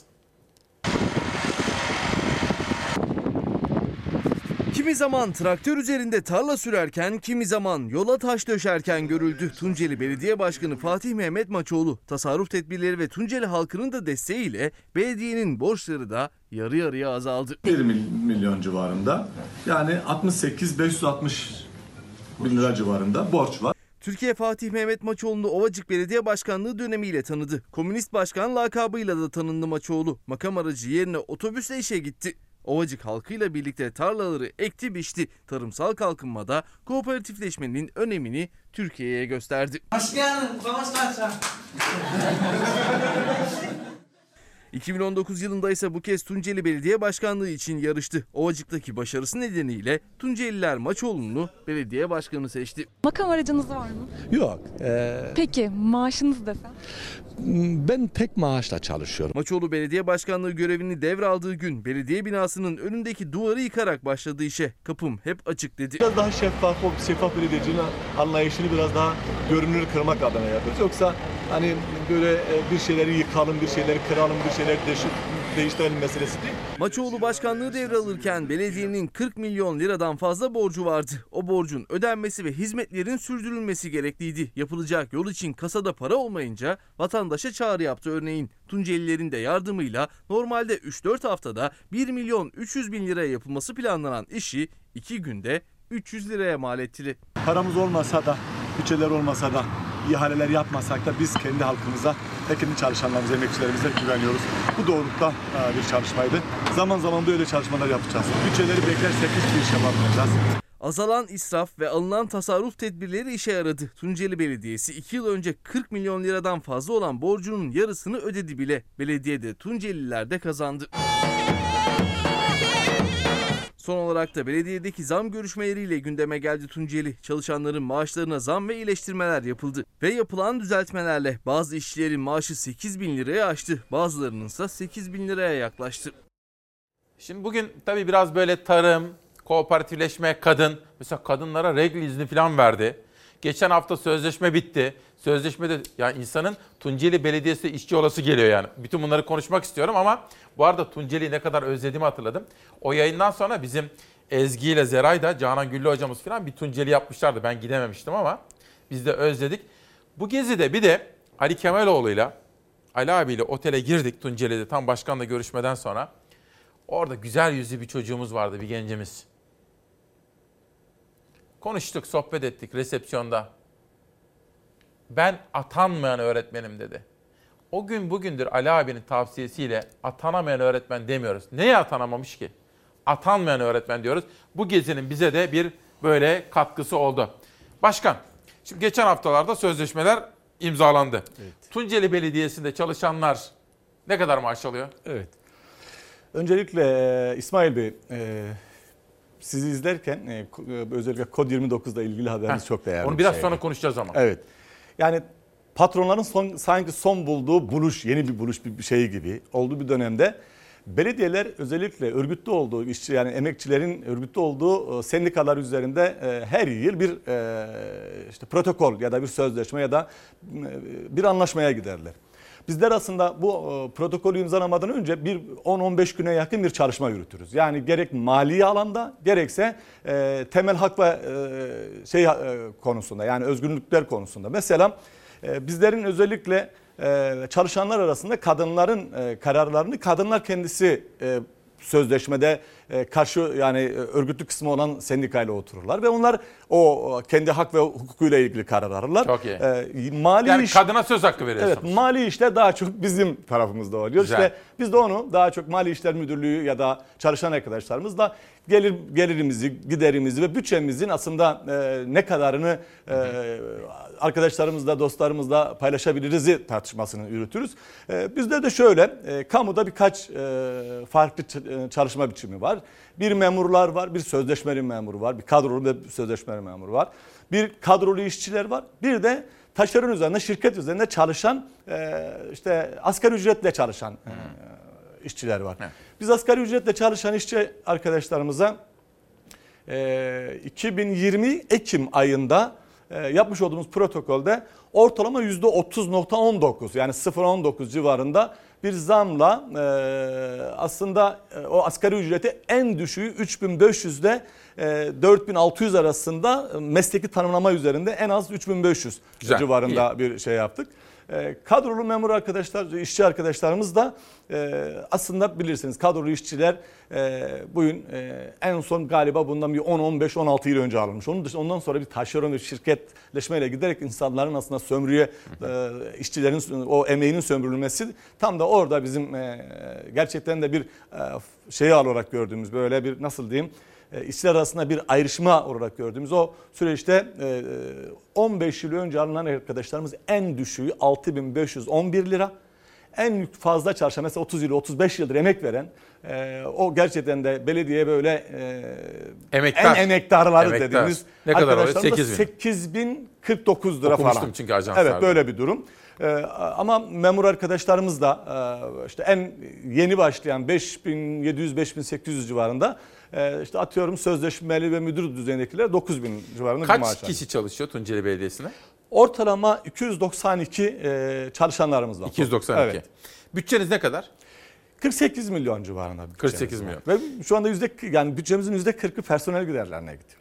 Yüzde 40. Evet. Peki ne kadar borç devraldınız iki yıl önce de belediyeye geldiğinizde? 68 milyonun üzerinde bir borçlu ama kamulaştırmaya gidilen yani bizden önce yol ve benzeri alanlarda dolguyla başlayıp e, kamulaştırmaya gittiği ve mahkemelik olanların sonradan yeni yeni gelmeye başladı. Mesela bir tanesi 2 milyon 400 bin lira. Böyle baktığınız aslında 70 milyonun üzerinde bir borçla aldık. Ya şöyle bir şey ki 70 milyon hani belki bir işte atıyorum 100 ay, 110 ay, 120 ay bir taksit yaptığınızda belediyeler için para değil doğrudur. Yani bir iş yapıyorsunuz, bir yere bir emek veriyorsunuz. Onu ödenebilir ya da sürdürebilirlik bir e, planlama üzerine yaparsanız hiç sorun yok. Hiç ödeme önemi de Tamam. yok. Ama onu alırsanız işte 3 yıla boğarsanız, 3 yıl içerisinde ödeme şeyi verirseniz o zaman geliriniz %70'in üzerinde e, tüm e, E zaten iş gidiyor. yapamazsınız o zaman. Tabii tabii gerçekten mesela gelirlerimizin çok bü- büyük bir bölümü 3 yıllık ve 5 yıl toplanılmış ve kullanılmış bizim kasada kalıyor. Peki. Şimdi bir reklam arasına gidelim. Bir kahvemizi içelim. Ben bir kahve içtim. Siz ne içtiniz biraz önce? Çay içtim. abi. Çay. Bir de kahve içelim. Sonra gelelim kooperatifleşme, üretim, tarım, kadınlara regl izni dahil. Ya muazzam işler yapıyorsunuz. İşte bu protokolde hepsi var aslında. Sadece o değil onur haftasına e, katılmak isteyenlere bir gün izin. E, yine e, işte 20, 25 Kasım'daki e, izni ve benzeri işte LG, LGBT ve engelli e, çalışana, çalışanlara izin benzeri şeyler hep e, protokolümüzde var. Peki değerli izleyenlerim çok özel bir kişilik, çok özel bir konu, çok özel bir konukla 11'e kadar devam edeceğiz. Ağırlıklı gündem maddemiz kadın, üretim ve kooperatifleşme olacak. Bu arada sizlere söz verdiğim gibi kod 29 ayıbı ile ilgili haberi de kendisine soracağım. 6 Nisan 2021 günlerden Salı İsmail Küçükkaya ile Demokrasi Meydanı'ndasınız. Günaydın, hoş geldiniz. Şöyle küçücük bir özet yapacağım. Bugün Demokrasi Meydanı'nda konuğumuz Munzur yöresinden geldi. Tunceli Belediye Başkanı Fatih Mehmet Maçoğlu. Kendisiyle kooperatifleşme başta üretim, kadın, kadınlara sağladığı haklar tebliğ, her türlü tebliğ hak ediyor. Ve Tunceli'nin doğasını vahşi depolama yapılıyor. Onları da soracağım. Çok hazırlık yaptık efendim. İzin verirseniz günü şöyle bir özet yapmak istiyorum. 8'de sizlere günaydın dedikten hemen sonra amirallerle ilgili gelişmeler kimin işine yaradı diye bir soru. İktidarıyla muhalefetiyle ortaya çıkan tablolar ve Yılmaz Özdil'in sözcüsü sözcüdeki yazısı üzerinden bir analiz, bir özet. Ayrıca Barış Pehlivan'ın Cumhuriyet'teki yazısı üzerinden bir başka analiz. Neydi hatırlayacaksınız? Meral Akşener'in Cumhurbaşkanı Erdoğan'ı aradığı ve deyim yerindeyse yangına körükle gitmeyin şeklinde bir sohbet gerçekleştiği. Akşener'in Erdoğan'a böyle dediği iddia ediliyordu. Bilmiyorum. Gün içerisinde bunlara bakacağız. Bunun dışında ekonomi. Sayın Başkan'a da mesela kod 29 ayıbıyla ilgili kod 29 diyerek insafsız işverenler bence terör estiriyorlar. O da bir darbe. BK meselesi. Bunu Sayın Başkan'a soracağım. Bu ve başka pek çok mesele Fassa'dan bahsettik. Fenerbahçe Galatasaray ve Beşiktaş'ın yenildiği bir haftada ilk yarıda çok kötü etkisiz bir oyun oynamasına rağmen en kritik maçta böyle zamanlar olabilir. Kötü oynayabilirsiniz ama kazanarak şampiyonluktaki şansını sürdürdü. Savaş Yıldız kardeşimden şimdi rica ediyorum ekonomiyle ilgili hazırladığımız bir dosyayı sunalım ve sonra Fatih Mehmet Maçoğlu ile sohbete başlayalım. Mart'ta 12 aylık enflasyon %16,2 olmuş. TÜİK'in makyajlı rakamlarına göre bile durum felaket. Gerçek enflasyonu saklayarak da millete zulmediyorlar. Bu devletin açıkladığı TÜİK'in ki biz onlara rakamları ayarlama enstitüsü diyoruz artık. Onun açıkladığı resmi rakam. Çarşının pazarın enflasyonuyla bu TÜİK'in, hükümetin, devletin açıkladığı enflasyon arasında hiçbir alaka yok. TÜİK Mart ayı enflasyon verilerini açıkladı. Muhalefetin hedefi oldu. %16,19'luk enflasyon rakamı inandırıcı bulunmadı. Milletimiz her şeyin farkında. Mutfaktaki enflasyon öyle 3-5 falan değil, %40'ın üstünde diyor. Halkın cebi yalan söylemez. Mutfaktaki yangın partili ayrımı yapmaz. Türkiye'deki herkes yandım Allah diye bağırıyor. Esnafımıza sorduğumuz zaman, alışveriş eden vatandaşlarımıza sorduğumuz zaman esnafın enflasyonu %30-40-50'den aşağı değil. Hayatın gerçeği buyken TÜİK'in hala %15-16 enflasyon açıklaması gerçekten her bir açıklama kredibiliteyi sıfırlıyor. Vatandaş perişan, geçim sıkıntısı büyük. Mutfakta, çarşıda, pazarda yangın var diyen muhalefet açıklanan rakam gerçeği yansıtmıyor sesini yükseltti. İsmail Küçükkaya ile Fox Çalar Saat'e konuk olan Deva Partisi Genel Başkanı Ali Babacan, il ziyaretlerinde sokakta gördüğü manzaraları dile getirdi. Gittiğimiz her şehirde, her ilçede, caddelerde yürürken çöpten yiyecek toplayan insanları gördüğümde çok üzülüyorum. Gördünüz mü? İçim parçalanıyor gördük. Ne yapıyorsun diye hatta sorduk. Dedi bir şeyler atmışlar oğlum onu alıyorum dedi. Ekonomik olarak karşımızda ciddi sorunlarımız var açıklamasını yapan müsiyat da hedefindeydi Babacan'ın. Elbette ekonomik olarak karşımızda ciddi sorunlarımız var. Enflasyon, cari açık, azalan rezervler, artan döviz kurları, artan kredi maliyetleri bunları biz yok sayamaz. Yeni mi farkına varıyorlar? Ben hayret ediyorum inanın bu kuruluşlara. Ya bunların çıkıp bas bas bağırması lazım. Biz yanıyoruz, bitiyoruz demeleri lazım. Hepsi korkuyor. Devletin vergi denetiminden korkuyorlar. Kredi ilişkileri var. Kredi ilişkileriyle ilgili sıkıntı çıkacağından korkuyorlar. Yani hükümetin yat deyince yat, kalk deyince kalk dediği sivil toplum kuruluşu olamaz. Ali Babacan'ın yaklaşımları ve söyleri böyleydi efendim. Fatih Mehmet Maçoğlu'nu soralım. Esnaf olmak. Sayın Başkan bu zamanda yani pandemi ve kapanma döneminde en zor durumda olanlardan birisi de e, kesim olarak söylüyorum esnaf. Siz ne yapıyorsunuz? Bize biraz anlatın model olsun. Evet. Aslında İsmail Bey küçük esnaf e, son bir 15-20 yıla baktığınızda gerçekten büyük sorunlar yaşayan e, bir kesim. Nasıl diyeyim, kesim olmaya başladı. Neden?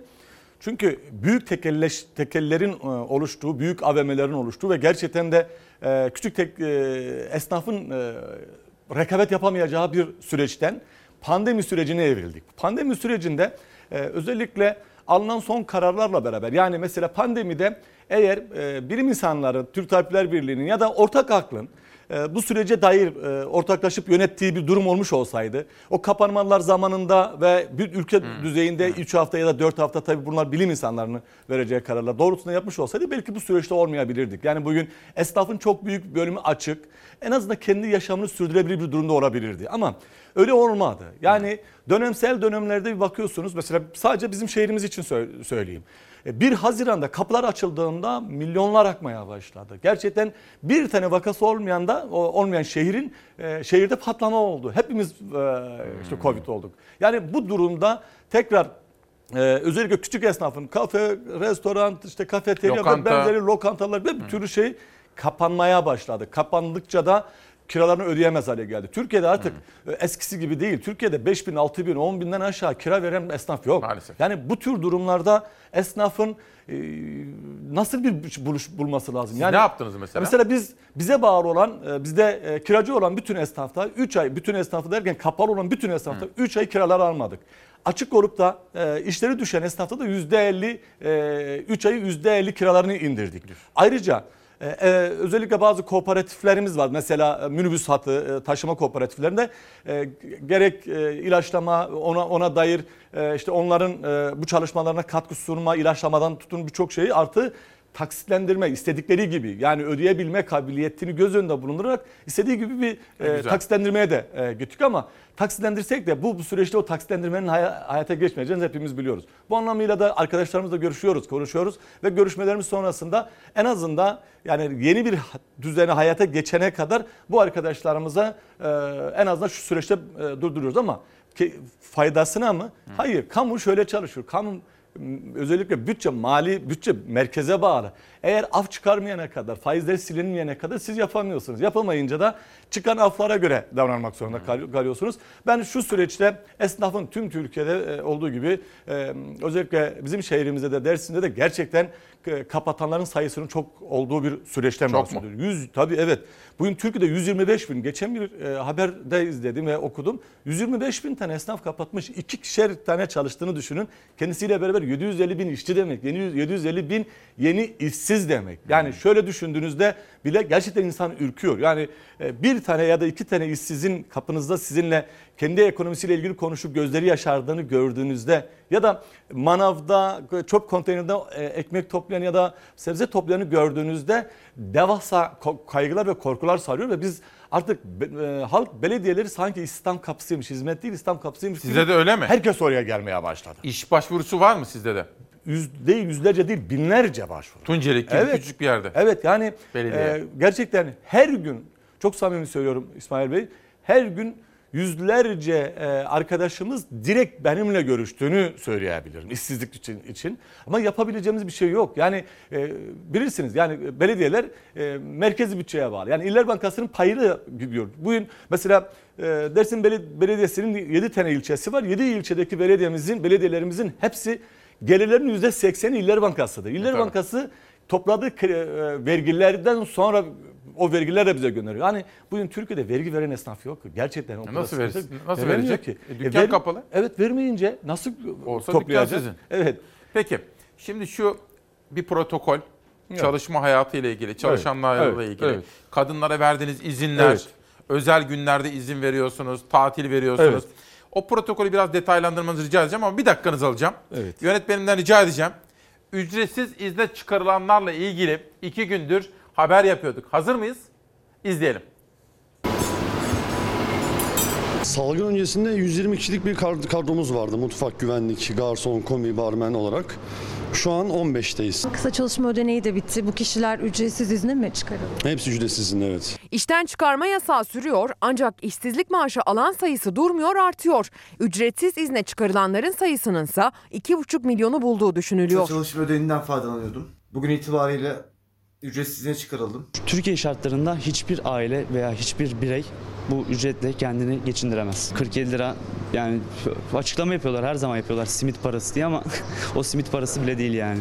Kısa çalışma ödeneği kesildi. Zaten artışta olan ücretsiz izne çıkarılanların sayısının daha da artması bekleniyor.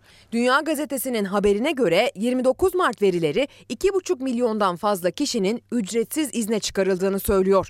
Bu sayı Ekim ayından Mart ayına yaklaşık 2 milyondan 2,5 milyona yükseldi. Kısa çalışma ödeneğinin kesilmesiyle bu artışın katlanması bekleniyor. Ücretsiz izne çıkarıldım. Bu süreç ne kadar uzun sürecek henüz bilmiyorum. Personel hepsi mağdur durumda. Hepsi farklı iş arayışlarında fakat e, sektör sadece biz etkilenmedik. Bütün sektörler etkilendi ve hiçbir yerde iş yok maalesef. Kısıtlamalarla iş yapamayan esnaf kısa çalışma ödeneğinden yararlanıyordu çalışanları için. O dönem sona erdi. Ücretsiz izne gönderilenlerin sayısı artmaya başladı. Kısa çalışma ödeneği alıyorduk ama bu süreçte kısa çalışma ödeneğimiz de kısıtlandı. Yüksek ihtimalle başka işler aramaya başlayacağız ama bütün sektörler bittiği için iş bulam uzun bir süre iş bulamayacağız. Efendim çalışma hayatı ile ilgili Tunceli Belediye Başkanı soracağım fakat editörüm ve yönetmenim beni uyarıyor. Fenerbahçe Kulübü Başkanı Ali Koç'un korona testi pozitif çıkmış. Kendisine geçmiş olsun diyoruz. Tekrar ediyorum. Fenerbahçe Kulübü Başkanı ve iş adamı Ali Koç koronaya yakalanmış. Kendisine geçmişler olsun diyelim. Son dakika basın arkadaşlar. Yazıyı bir kaldır. Tekrar edelim. Önemli bir gelişme çünkü. Çok büyük bir camianın başkanı ve aynı zamanda önde gelen iş adamlarımızdan biri Ali Koç testinden sonra Covid'e yakalandığı belli oldu. Fenerbahçe Kulübü Başkanı'na, ailesine ve camiaya geçmişler olsun diyelim. Son dakika gelişmesinde böylece aktarmış olalım. Tunceli Belediye Başkanı'na dönüyorum. Yaptığınız şu protokol ve çalışma hayatına getirdiğiniz yenilikler bir anlatır mısınız? Evet yani Özet. biliyorsunuz e, bizim e, çalışan arkadaşlarımızın, e, işçi arkadaşlarımızın tamamına yakını e, DİSK'e bağlı genel işte örgütlüğü. E, Bizim e, özellikle bu tür e, protokolleri yaparken e, genel işteki arkadaşlarımız yani disk, diske bağlı sendikayla yapmış olduğumuz protokoller var. Her, zaten aslında sendika olarak baktığımızda disk e, işçilerle ilgili e, protokolleri çok e, olumlu, çok daha e, işçilerin hakkını savunan bir anlayışı e, örgütüyor ve hakikaten de bu anlamıyla da bize de öğrettikleri, bize de gösterdiklerini söyleyebilirim. Ben de sendikada gelen biri e, olarak, işte Sağlık Emekçileri Sendikası'na gelen biri olarak ama bizim sadece farklı olarak e, işçilerle ilgili e, protokole koyduğumuz yani kadın arkadaşlarımızın e, sendikayla sendikadaki kadın arkadaşlarla oturup e, şeye koydukları protokole koydukları şeyler daha çok regl izni, menopoz izni ve LGBT bireylere verilen onur haftasında bir günlük ücretli e, izin. Ama aynı zamanda e, şöyle bir e, protokole şunlar da kondu. Mesela diyor ki disiplin kuruluna en az bir kadın üye e, girmek zorunda. E, artı engelliler engelliler günde bir gün e, işte izin kullanma zorunluluğu e, da sö- söz konusu. E, bu anlamıyla da tabii ki bu yapılan sözleşmeye konulan şeylerin tamamı artık bütünlüklü olarak bitti mi? Hayır. Tam tersi biz işçi sınıfıyla oturacağız. İşçilerin aslında kendi iradi yapısı olan örgütlük alanı olan sendikayla temel haklar üzerinde, özgürlükler e, üzerinde ve özlükleri hakkında e, yap, bundan sonra yapılacakları tekrar tartışıp eksiklerimizi e, ta- tamamlayacağız. Mesela biz aynı zamanda 7 yıldır mesela Ovaş'ta başlayan 1 Mayıs ikramiyesi veren hem işçi hem memuru 1 Mayıs ikramiyesi veren bir belediyeyiz. Bu çok değerli çünkü Bir Ma- maaş mı? Evet bir ikramiye veriyoruz. ikramiye veriyorsunuz. İkramiye veriyoruz. Şu demektir yani 1 Mayıs'ın işçilerin, emekçilerin aslında o gününün e, kamusal alanda kurumsallaşma adına yasal bir prosedürü e, prosedüre tekabül ediyor. Bugün birkaç tane belediye daha verdiğini duydum. Galiba Edirne Belediyesi verdi. Galiba e, bazı belediyelerle şu anda görüşürüz. Önümüzdeki sözleşme sürecine bunların da e, olacağını düşünüyorum. Ya 1 Mayıs zaten izin, çalışanın hakkı. Madem bayram bir maaşla ikramiye verelim. Tabii tabii şu anda bir e, resmi olarak e, Sayın Cumhurbaşkanı o sürecinde galiba 2007 ya da 2008'de tam bilmiyorum ama Resmi unuttum. izin yaptırdılar. Tabii resmi izin yaptılar. Tabii. yani. Peki. Bir de tarıma bakmak istiyorum. Evet. Yani kurtuluş tarımda. Evet. Zaten biz sizi öyle tanımıştık. Evet. Yönetmenime sorayım. Zeytinyağı ile ilgili geçtiğimiz günlerde Gemlik'ten Mahmut abimizi aradım. Mahmut Solak Subaşı'nı. Akhisar'dan bizim Alper'i aradım. Alper Alhat'ı. İşte Yücel Bey'le konuştum. Dalyan'dan Yücel Okudur. Hepsiyle konuşmalarımdan zeytin ve zeytinyağı bizim geleceğimiz efendim. Bu konuda Nazlı'nın hikayesinde çok özel bir haber gördüm dün akşam. O haberi izleyip Fatih Mehmet Maçoğlu'nun yorumunu rica edeceğim. Geçen sezon Ekim'de topladınız zeytinleri. Şimdi bahar geldi, çiçekler açtı. Yeni sezonu bekliyorsunuz. Umutla bekliyoruz evet. Peki nasıl? Umutlusunuz ama mutlu musunuz? Yani bu maliyetlerle mutlu olmak biraz zor. Çok güncel yeni aldığımız e, gübrelemek için almamız gereken amonyum sülfat gübresi geçen sene 1 lira 20 kuruşken kilosu şu anda 2 lira 2 lira 10 kuruşlara gelmiş durumda. E bu maliyet artışları bizi çok zorluyor. Hem günden güne artan girdi maliyetleri hem iklim değişikliğinin düşürdüğü verimlilikle mücadele ederken zeytin üreticisi Mart ayında da ihracat yasağı haberi geldi. Ticaret Bakanlığı dökme ve varilli zeytinyağı ihracatına 31 Ekim'e kadar yasak getirdi. Pandemi ve artan talep gerekçe olarak gösterildi.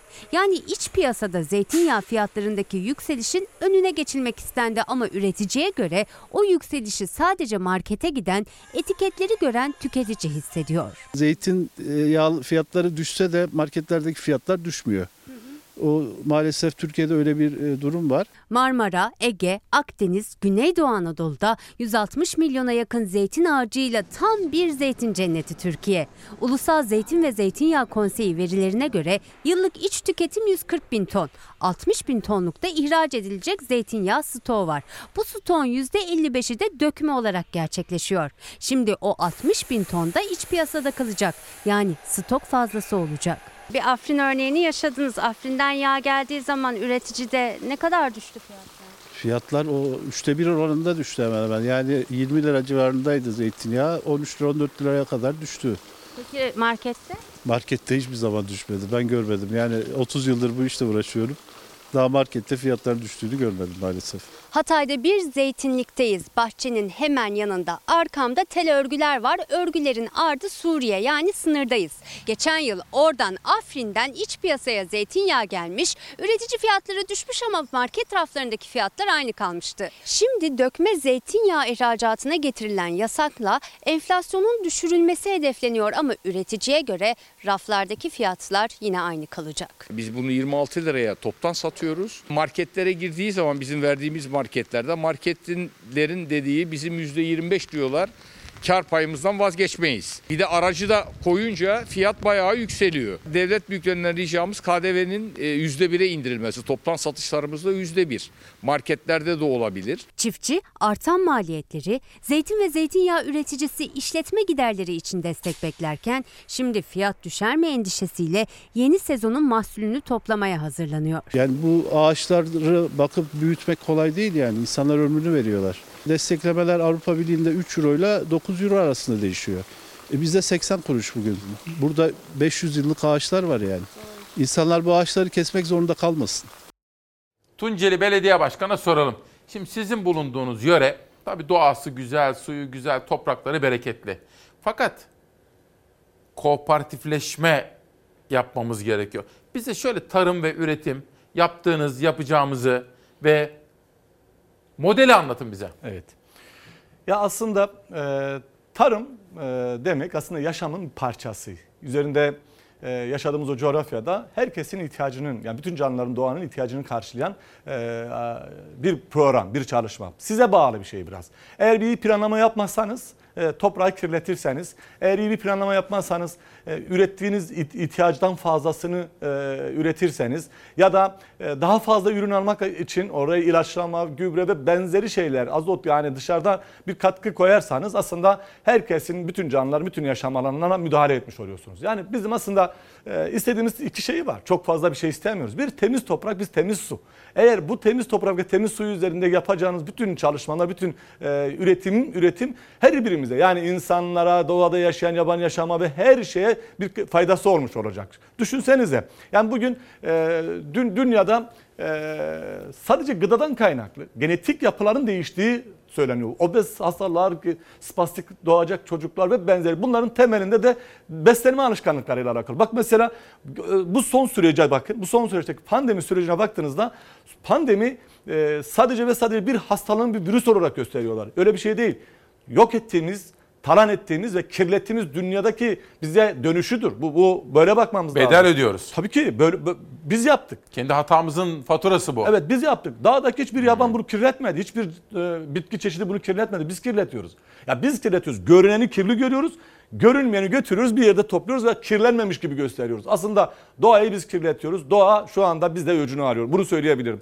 Şimdi bizim yaratmak istediğimiz şey şu. Bugün işte zeytinle ilgili durum ortada.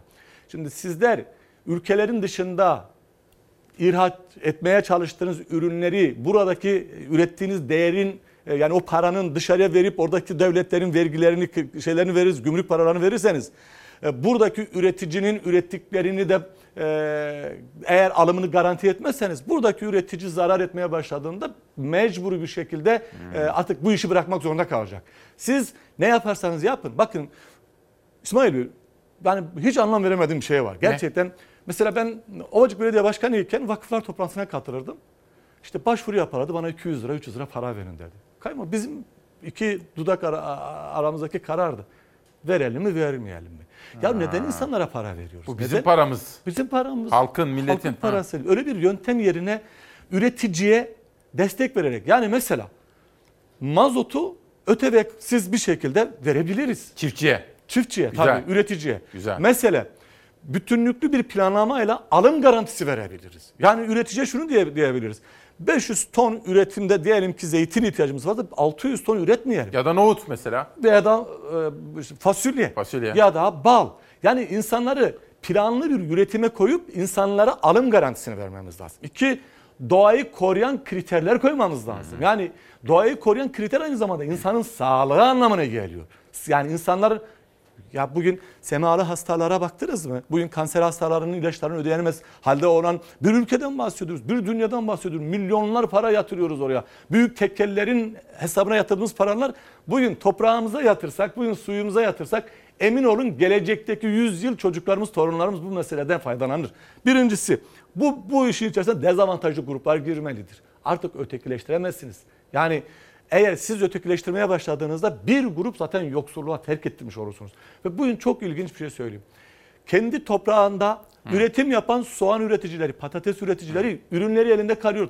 E, Tarlada bırakıyor, almıyor. Ya düşünsenize yani. Geçen sene önce depolarda çürüdü.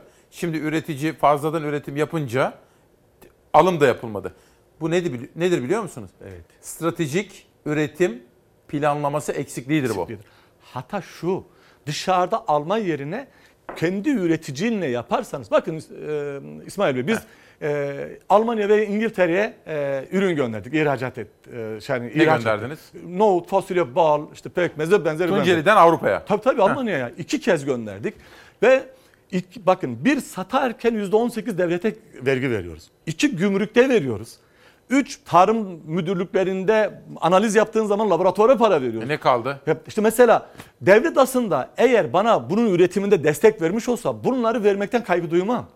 Yani destek verip bunları ve o vergisini verir ve bu devlete bir katkı olmuş olur. Destek de vermiyor. Ama destek vermiyor. Ama satarken Avrupa'ya ihraç ederken de vergi vergi Aynen. vergi. O zaman devletler kendi halkında aldığı vergi halka aynı şekilde geri dönme zorunluluğu vardır. Yani atıyorum çiftçiden aldığın vergiyle çiftçiye destek vermek zorundasınız. Bakın suyu satıyorsunuz. Ya tarımda suyu satıyorsunuz. Yani Allah'ın suyunu satıyorsunuz Allah aşkına. Yani bu insanlara düzenli bir sulama çalışması, bir planlama, alım garantisi, toprak.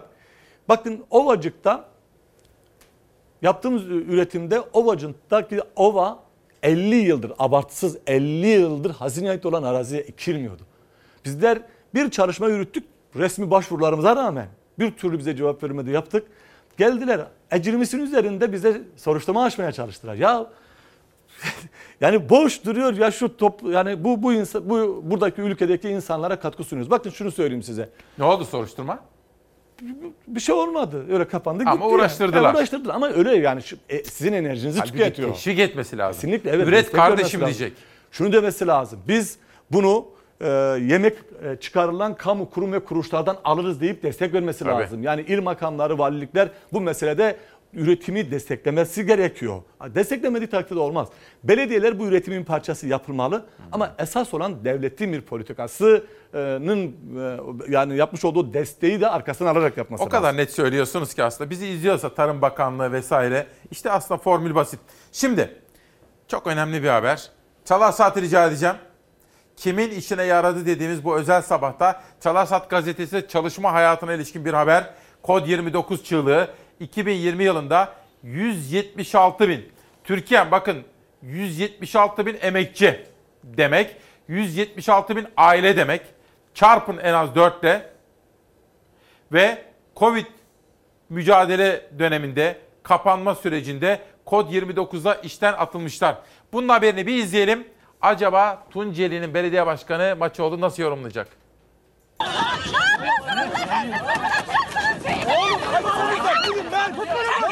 Önce sendikaya üye oldukları gerekçesiyle ücretsiz izne çıkarılan ardından da kod 29'la işten atılan işçiler seslerini duyurmak istedi. Polisin müdahalesi sert oldu. 7 kadın yaka paça gözaltına alındı.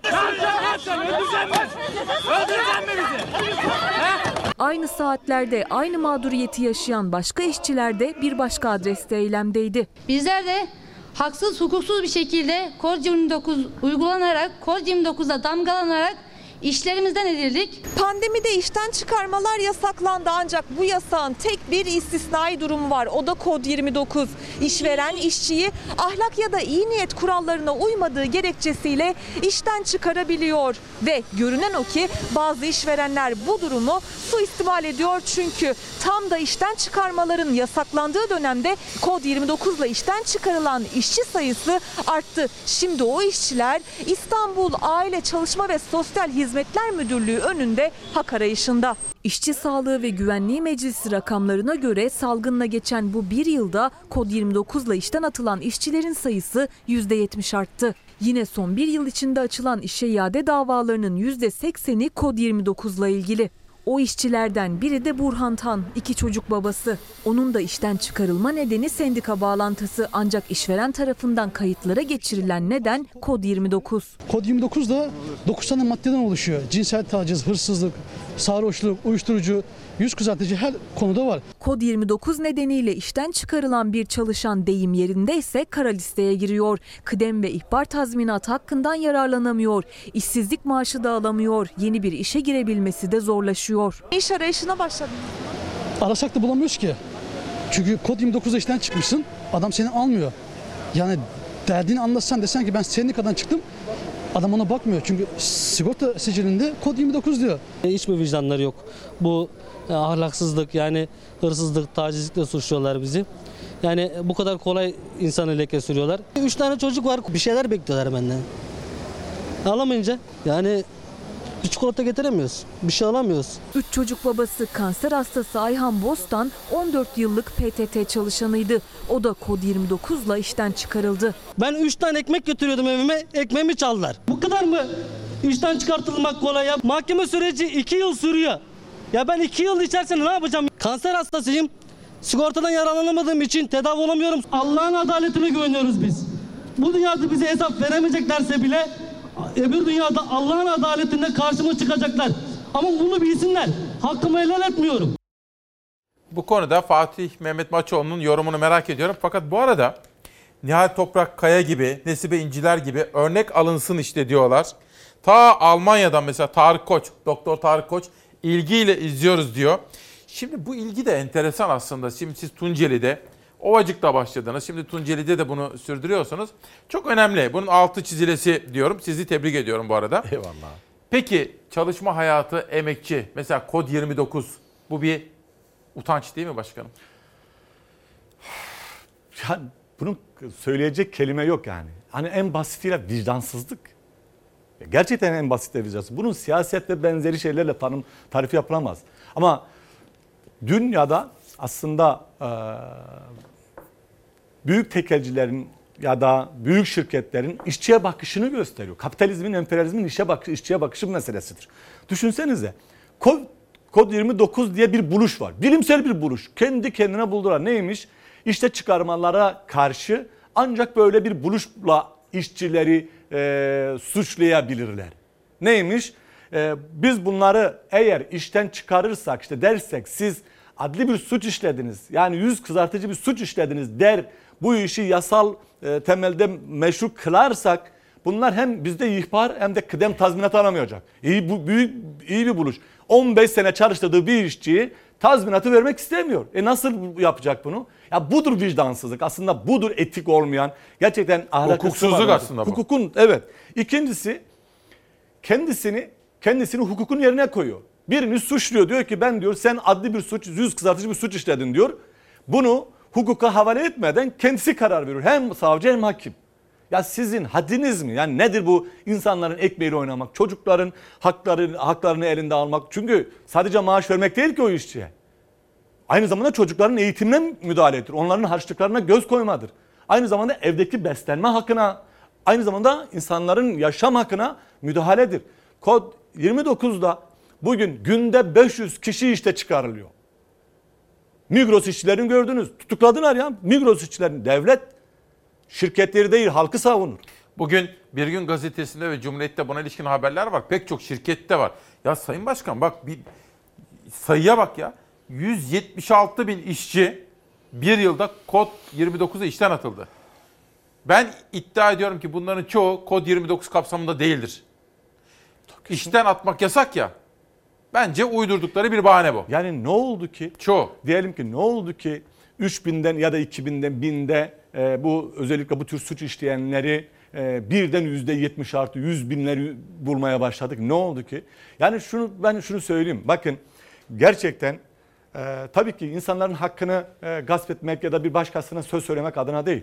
Bakın işçi hakkını kendi işçisini yani kendisinin üzerinde kendisini var eden ve kendisini bu yöne getiren ve gerçekten de bu ülkenin gerçek üreticisi olan işçiyi ve köylünün hakkını almak bu ülkeye ihanettir. Bu bu kadar açıktır. Bu halka ihanettir.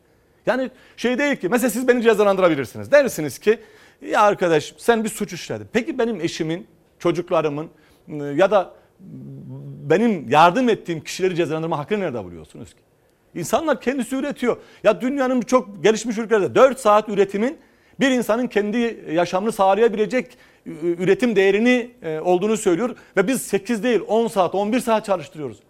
Yani şirkete şu anda şirket sahibini 4'ten sonraki çalıştırılan her bir dakika her bir şey onun karıdır. Yani şimdi böyle bir durumda çıkıyorsunuz kod 29 diyorsun çok basit. Bakın siz suç işlediniz dedi. Neymiş? Atıyorum bir kadına ya da bir tane e, insana ya da gittiniz hırsızlık yaptınız bana tarzı e, suçlama yapabilirsiniz. Şimdi o kadın kendisini nasıl savunacak? Ben yapmadım dediğinde nasıl ispat edecek? Çünkü ispat sizin elinizde. Kameraları koydunuz, siliyorsunuz. Rakam, rakam çok yüksek. Aynen öyle. 176 bin kişi kod 29'a işten atılmış efendim. Bir eğitimle ilgili bir haber var. Çok mesaj geldi bu konuda. Orta öğretim başarıyla, başarı puanıyla ilgili bakın diyor ki bir izleyelim. Orta öğretim başarı puanı üniversiteye giriş sınavından başlayarak üniversitelerin öğrenci kabulüne kadar eğitim hayatını etkileyen çok önemli bir durum. Ve biz pandemi zamanındaki eşitsizlikleri de göz önüne alarak orta öğretim başarı puanının etkisinin azaltılması gerektiğini düşünüyoruz. Öğrencilerimiz de böyle düşünüyorlar diyor efendim. Bu mesajı da pek çok kişi yollamıştı bana. Şuradan bir bakalım. Oradan sizlere bunu da aktarmak istiyorum. Orta öğretim başarı puanı ile ilgili bunu da bana gönderen kişi Emre Süerli. Kendisine teşekkür ediyoruz. Araştıralım, konuşalım. Çiftçi demişken Orhan Sarıbal'ın bu konuda bir diyaloğu var. İlgimizi çekti. Ajanslarda gördük. Onu da izleyelim. Üretici ve çiftçi konusunda Maçoğlu'nun yorumlarını almaya devam edelim. Meclise bu hafta yeni bir kanun tasarısı gelecek. O tasarıda tarım kredi kooperatiflerine çiftçinin borçlarının takipte olan, haciz ve icra aşamasında olan borçlarla ilgili yapılandırması gelecek. Yapılandırmanın içeriği şu.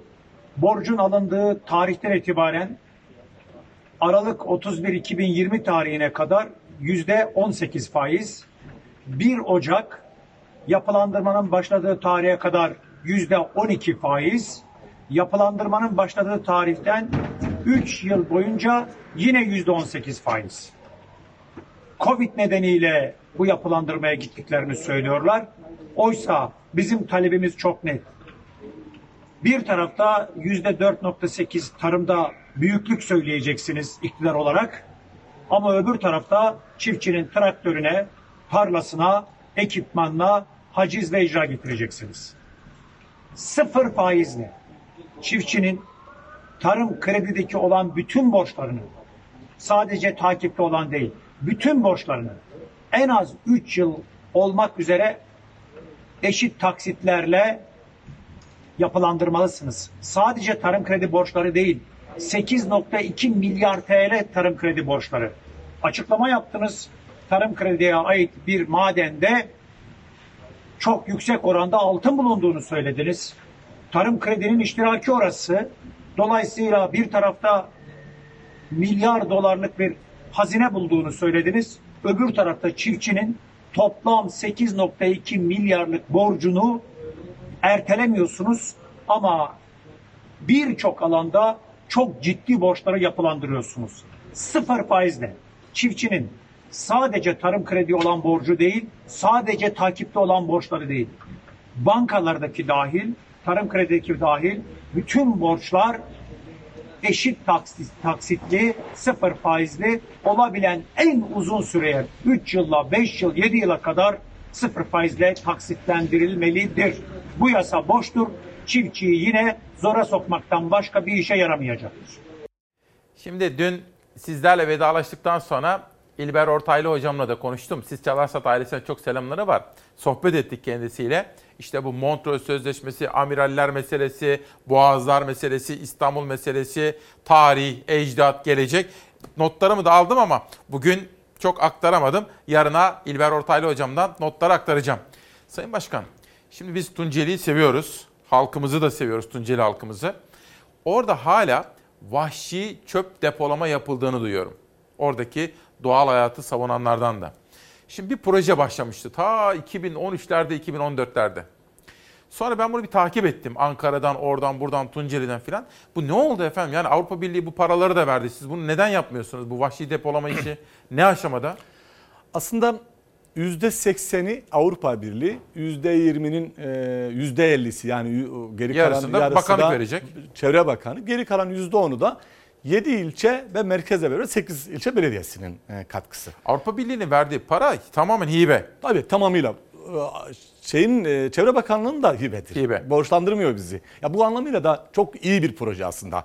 Hakikaten görüşmeleri de e, böyle çok e, bu işi çok böyle gerçekten önemseyen, dikkat etmeye çalışan bir e, çalışmanın olduğunu gördüm.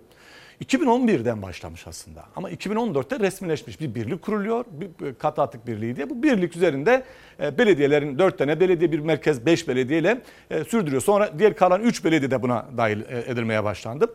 Şöyle diyor yani bizim insanlarımız şöyle bakıyor. İşte mesela şehirde gezdiğinde bir yerde bir çöpü gördüğünde onu niye kirlettiğine bakmaz. O çöpü belediye niye almadı der. Ama orada aldıktan sonra vahşi depolama alanlar çok gitmediği için oradaki yaşamı bilmez. Oradaki doğanın tahribatını görmez. Sadece alınsın çöp diyor. Bizim kirlettiğimiz dünyada. Al nereye atarsan at. Nereye atarsan at. Öyle olur mu? Şimdi böyle bir anlaşma yok. Şimdi katı atık Türkiye'de birçok ilde yapılmaya başladı. Çok az ilde kaldı. Biri de biziz. Ve proje o süreçte çeşitli e, toplantılar yapılmış, muhtarlıklarla görüşmeler yapılmış. E, o dönemde bir tek muhtar e, arkadaş buna m, itiraz etmiş ama sonra o da ikna olmuş. Doğru. Yani o, o dönemlerde e, katılan avukatlar var, sendikalar var, e, işte atıyorum STK temsilcileri var. Şimdi siz orada ne yapacaksınız? Evet orada şimdi evden başlayarak bir ayrışmaya giden bir proje. Çöpleri ayrıştırın. Aynen evde atıyorum geri dönüşümle ilgili bölüm. Kağıt, plastik, cam, şişe, geri ve dönüşüm. evsel atık. Hı. Evsel atık oraya alınıyor. Orada ayrıştırıldıktan sonra bir bölümü tekrar şehir dışına. Geri kalan evin önünde alınarak il dışına e, geri dönüşüme satılıyor. Belediye tartıp satıyor. E, o süreçte aslında yerle ilgili bir 5-6 yerde bakmışlar. Ama e, bu mevcut e, alanda karar kılınmış. Hatta bazı e, köylerin bir bölümü de orada değil de biraz daha aşağıya çekmek adına öneride de bulunmuşlar ve böyle gidiyor. Keşke o süreçte, bunu çok samimi söylüyorum, bir itiraz olsa, bir bu tür projeler e, tahsis üzerinde kuruluyor. Yani tekrar sıfırdan başlamak diye bir şey yok. Biter bu şey biter ve şu anda artık Avrupa Birliği bu projelere destek veriyor, eğitim projelerine destek veriyor. Yani bizim de kendi marifetimizle Bunu yapabileceğimiz alın, alın. bir şey yok. Bu işi yapın. Yapamayız ama şu anda yapıyoruz. Şöyle bir komisyon yani kurup... o vahşi depolamayı bitirecek, bitirecek, dönüşümü sağlayacak, Tunceli'nin doğasını koruyacak bunu yapın aynen yani. Aynen öyle, aynen öyle. Kışın %57, yazın %50 çöp oraya götürülmeden bu şehirden çıkarılıyor. Hmm.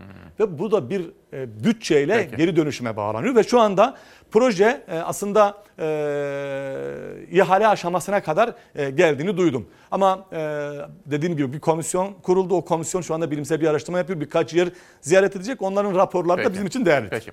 Sayın Başkan bir reklam arasına gideceğiz. Evet. Sonra Hatay. Hatay'la ilgili yine bir tarım haberi var. Ama önce bir dakika bir dakika bir dakika. Gitmeden ya bir Dersim 4 daha içinde diyelim mi bir? Çok, iyi, çok iyi olur. Vallahi şöyle bir neşelenelim. Daha doğrusu şöyle bir Munzur'a doğru gidelim ve gönlümüz Munzur'a gitsin. Dersim dört dağ içinde Dersim dört dağ içinde Gülü var bağ içinde Dersimi hak saklasın Bir yarim var içimde. Dersimi hak saklasın. Bir yarim var içimde. Ne oldu? Aman oldu? Ne oldu? Paşaman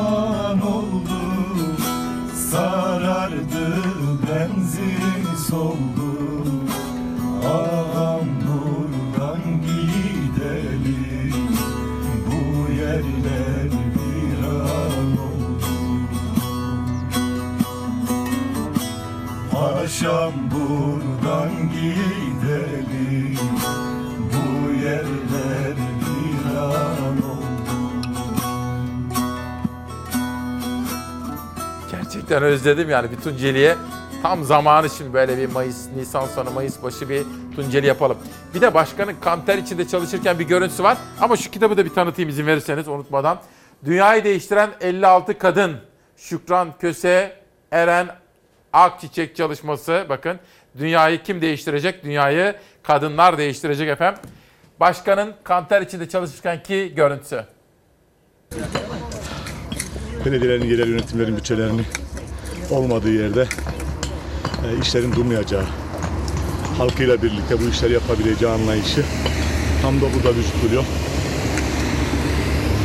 Yüze yakın yoldaşımız bugün sabah bir gönüllü bir şekilde gelip belediyede bu işe e, ortaklaşması, dayanışma içinde bulunması çok önemli. Bizler belki paramız yok, ihale yapamıyoruz ama halkımızla birlikte bu işleri e, yaptığımızı e, dosta da düşmana gösteriyoruz. Yani demek ki eğer halka çağrı yaptığınızda, halkla ortaklaştığınızda bu işlerin sadece belediyenin ihaleleriyle değil, halkla birlikte yapılacağını göstergesi olduğunu söyleyebilirim.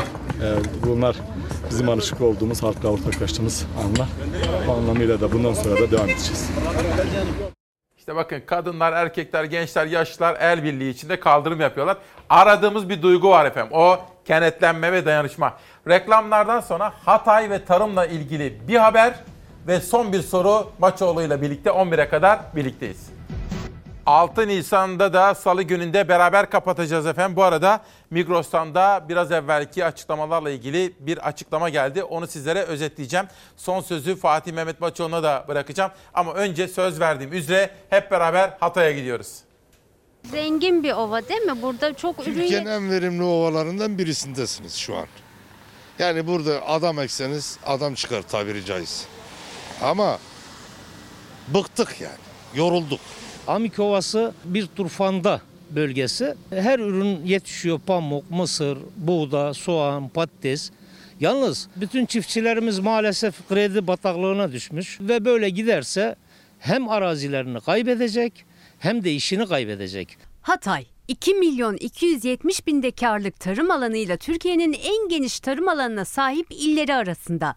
Ülkenin en verimli ovası Amik Ovası'nda 4 mevsim ürün yetişiyor. Bu tarımsal zenginliğe rağmen çiftçi sıkıntıda. Geçen seneden daha kötü maalesef. Çünkü girdilerimiz en az %40-50 civarında bir artış sağladı. Geçen yıl 2100 liraya aldığımız gübreyi şu an 4700 liraya alıyoruz. Bir ürünün yetişmesi için gerekli olan ilacın, gübrenin, mazotun üstündeki döviz artışı nedeniyle üretemez halde ve borç batağında çiftçi.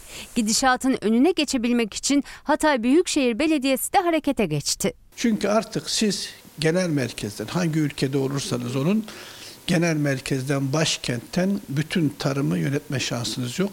Mikro bölgeleme yapıp o mikro bölgelemede planlanması, programlanması lazım. 3 yıldır üzerine çalışılan kırsal kalkınma planı devreye sokuldu. Yerel yönetimin öncelikli hedefi çiftçilerin her yıl daha da yükselen girdilerini ucuza temin etmelerini sağlamak. Bizim amacımız şu katma değeri yüksek ürünler üretmek. Diyelim ki bir e, köydeki vatandaş 1 lira kazanıyorsa 3 lira kazanacak pozisyona getirmek. Bunun pazarlama şartlarını zorlamak, yurt içi yurt dışı pazarlamak, Üretirken onların gübre ilaç karşılamada gübre ihtiyaçlarını daha ekonomik şartlarda karşılamak. Ürünümüzü satabilir isek borçlarımızı ödeyeceğiz. Satamazsak kendi tarlamızı satacağız. Bu durum bunu gösteriyor. Alım garantisi de kalkınma planının maddeleri arasında. Aralık ayında kenti tüm dünyaya tanıtacak bir etkinliğe Expo 2021'e ev sahipliği yapacak Hatay. Etkinliğin ana başlığı da kırsal kalkınma. Burası gıda konusunda herkesin gıptayla baktığı bir yer olacak.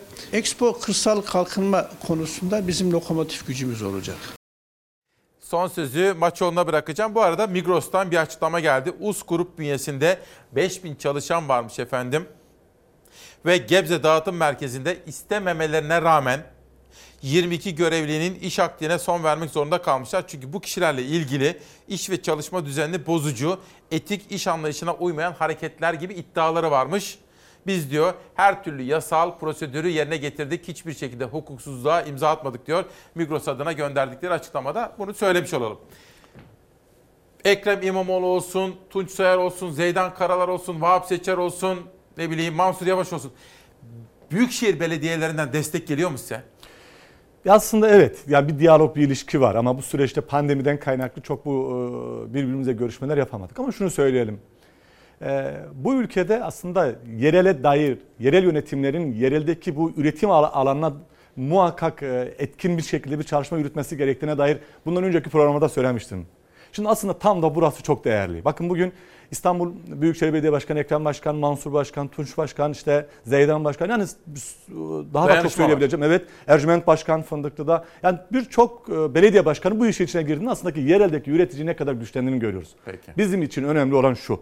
Yerel kendi toprakları üzerinde bu üretimi desteklemelidir. Üç şeyi önemsemelidir. Toprak, temiz toprak, temiz su yerel tohumun güçlendirilmesi. Peki Sayın Başkan çok teşekkür ediyorum. Ben teşekkür Buradan ederim. annenize gideceksiniz. Annenizin evet. kıymetli ellerinden öpüyorum. Eyvallah sağ olun. Oradan Tunceli'ye gideceksiniz yarın. Evet. Tunceli'mize selam söyleyin. Eyvallah. Mayıs'ta biz... O zaman yarın... şöyle diyelim. Ha? Zaten e, burada da söyleyelim çünkü bizi izleyen e, dostlarımız biliyor. Mayıs Dünyanın en güzel Mayıs'ı Dersim'de sizi ekibinizle bekliyoruz. Peki çok teşekkürler. Ben de efendim bütün ekip arkadaşlarıma, danışmanıma, siz kıymetli Çalarsat ailesine emekleri için, katkıları ve bizimle oldukları için teşekkür ediyoruz. 30 saniye içinde Çağla Şikel'e bağlanacağız. Yarın sabah İsmail Küçükkaya ile Demokrasi Meydanı'nda görüşene kadar esen kalın, sağlıkla kalın. Fox'umuzun ana haber ekibine ve Ankara büromuza da ne kadar teşekkür etsek azdır. İyi ki varsınız diyorum. Yarın sabah görüşene kadar mutlu kalın.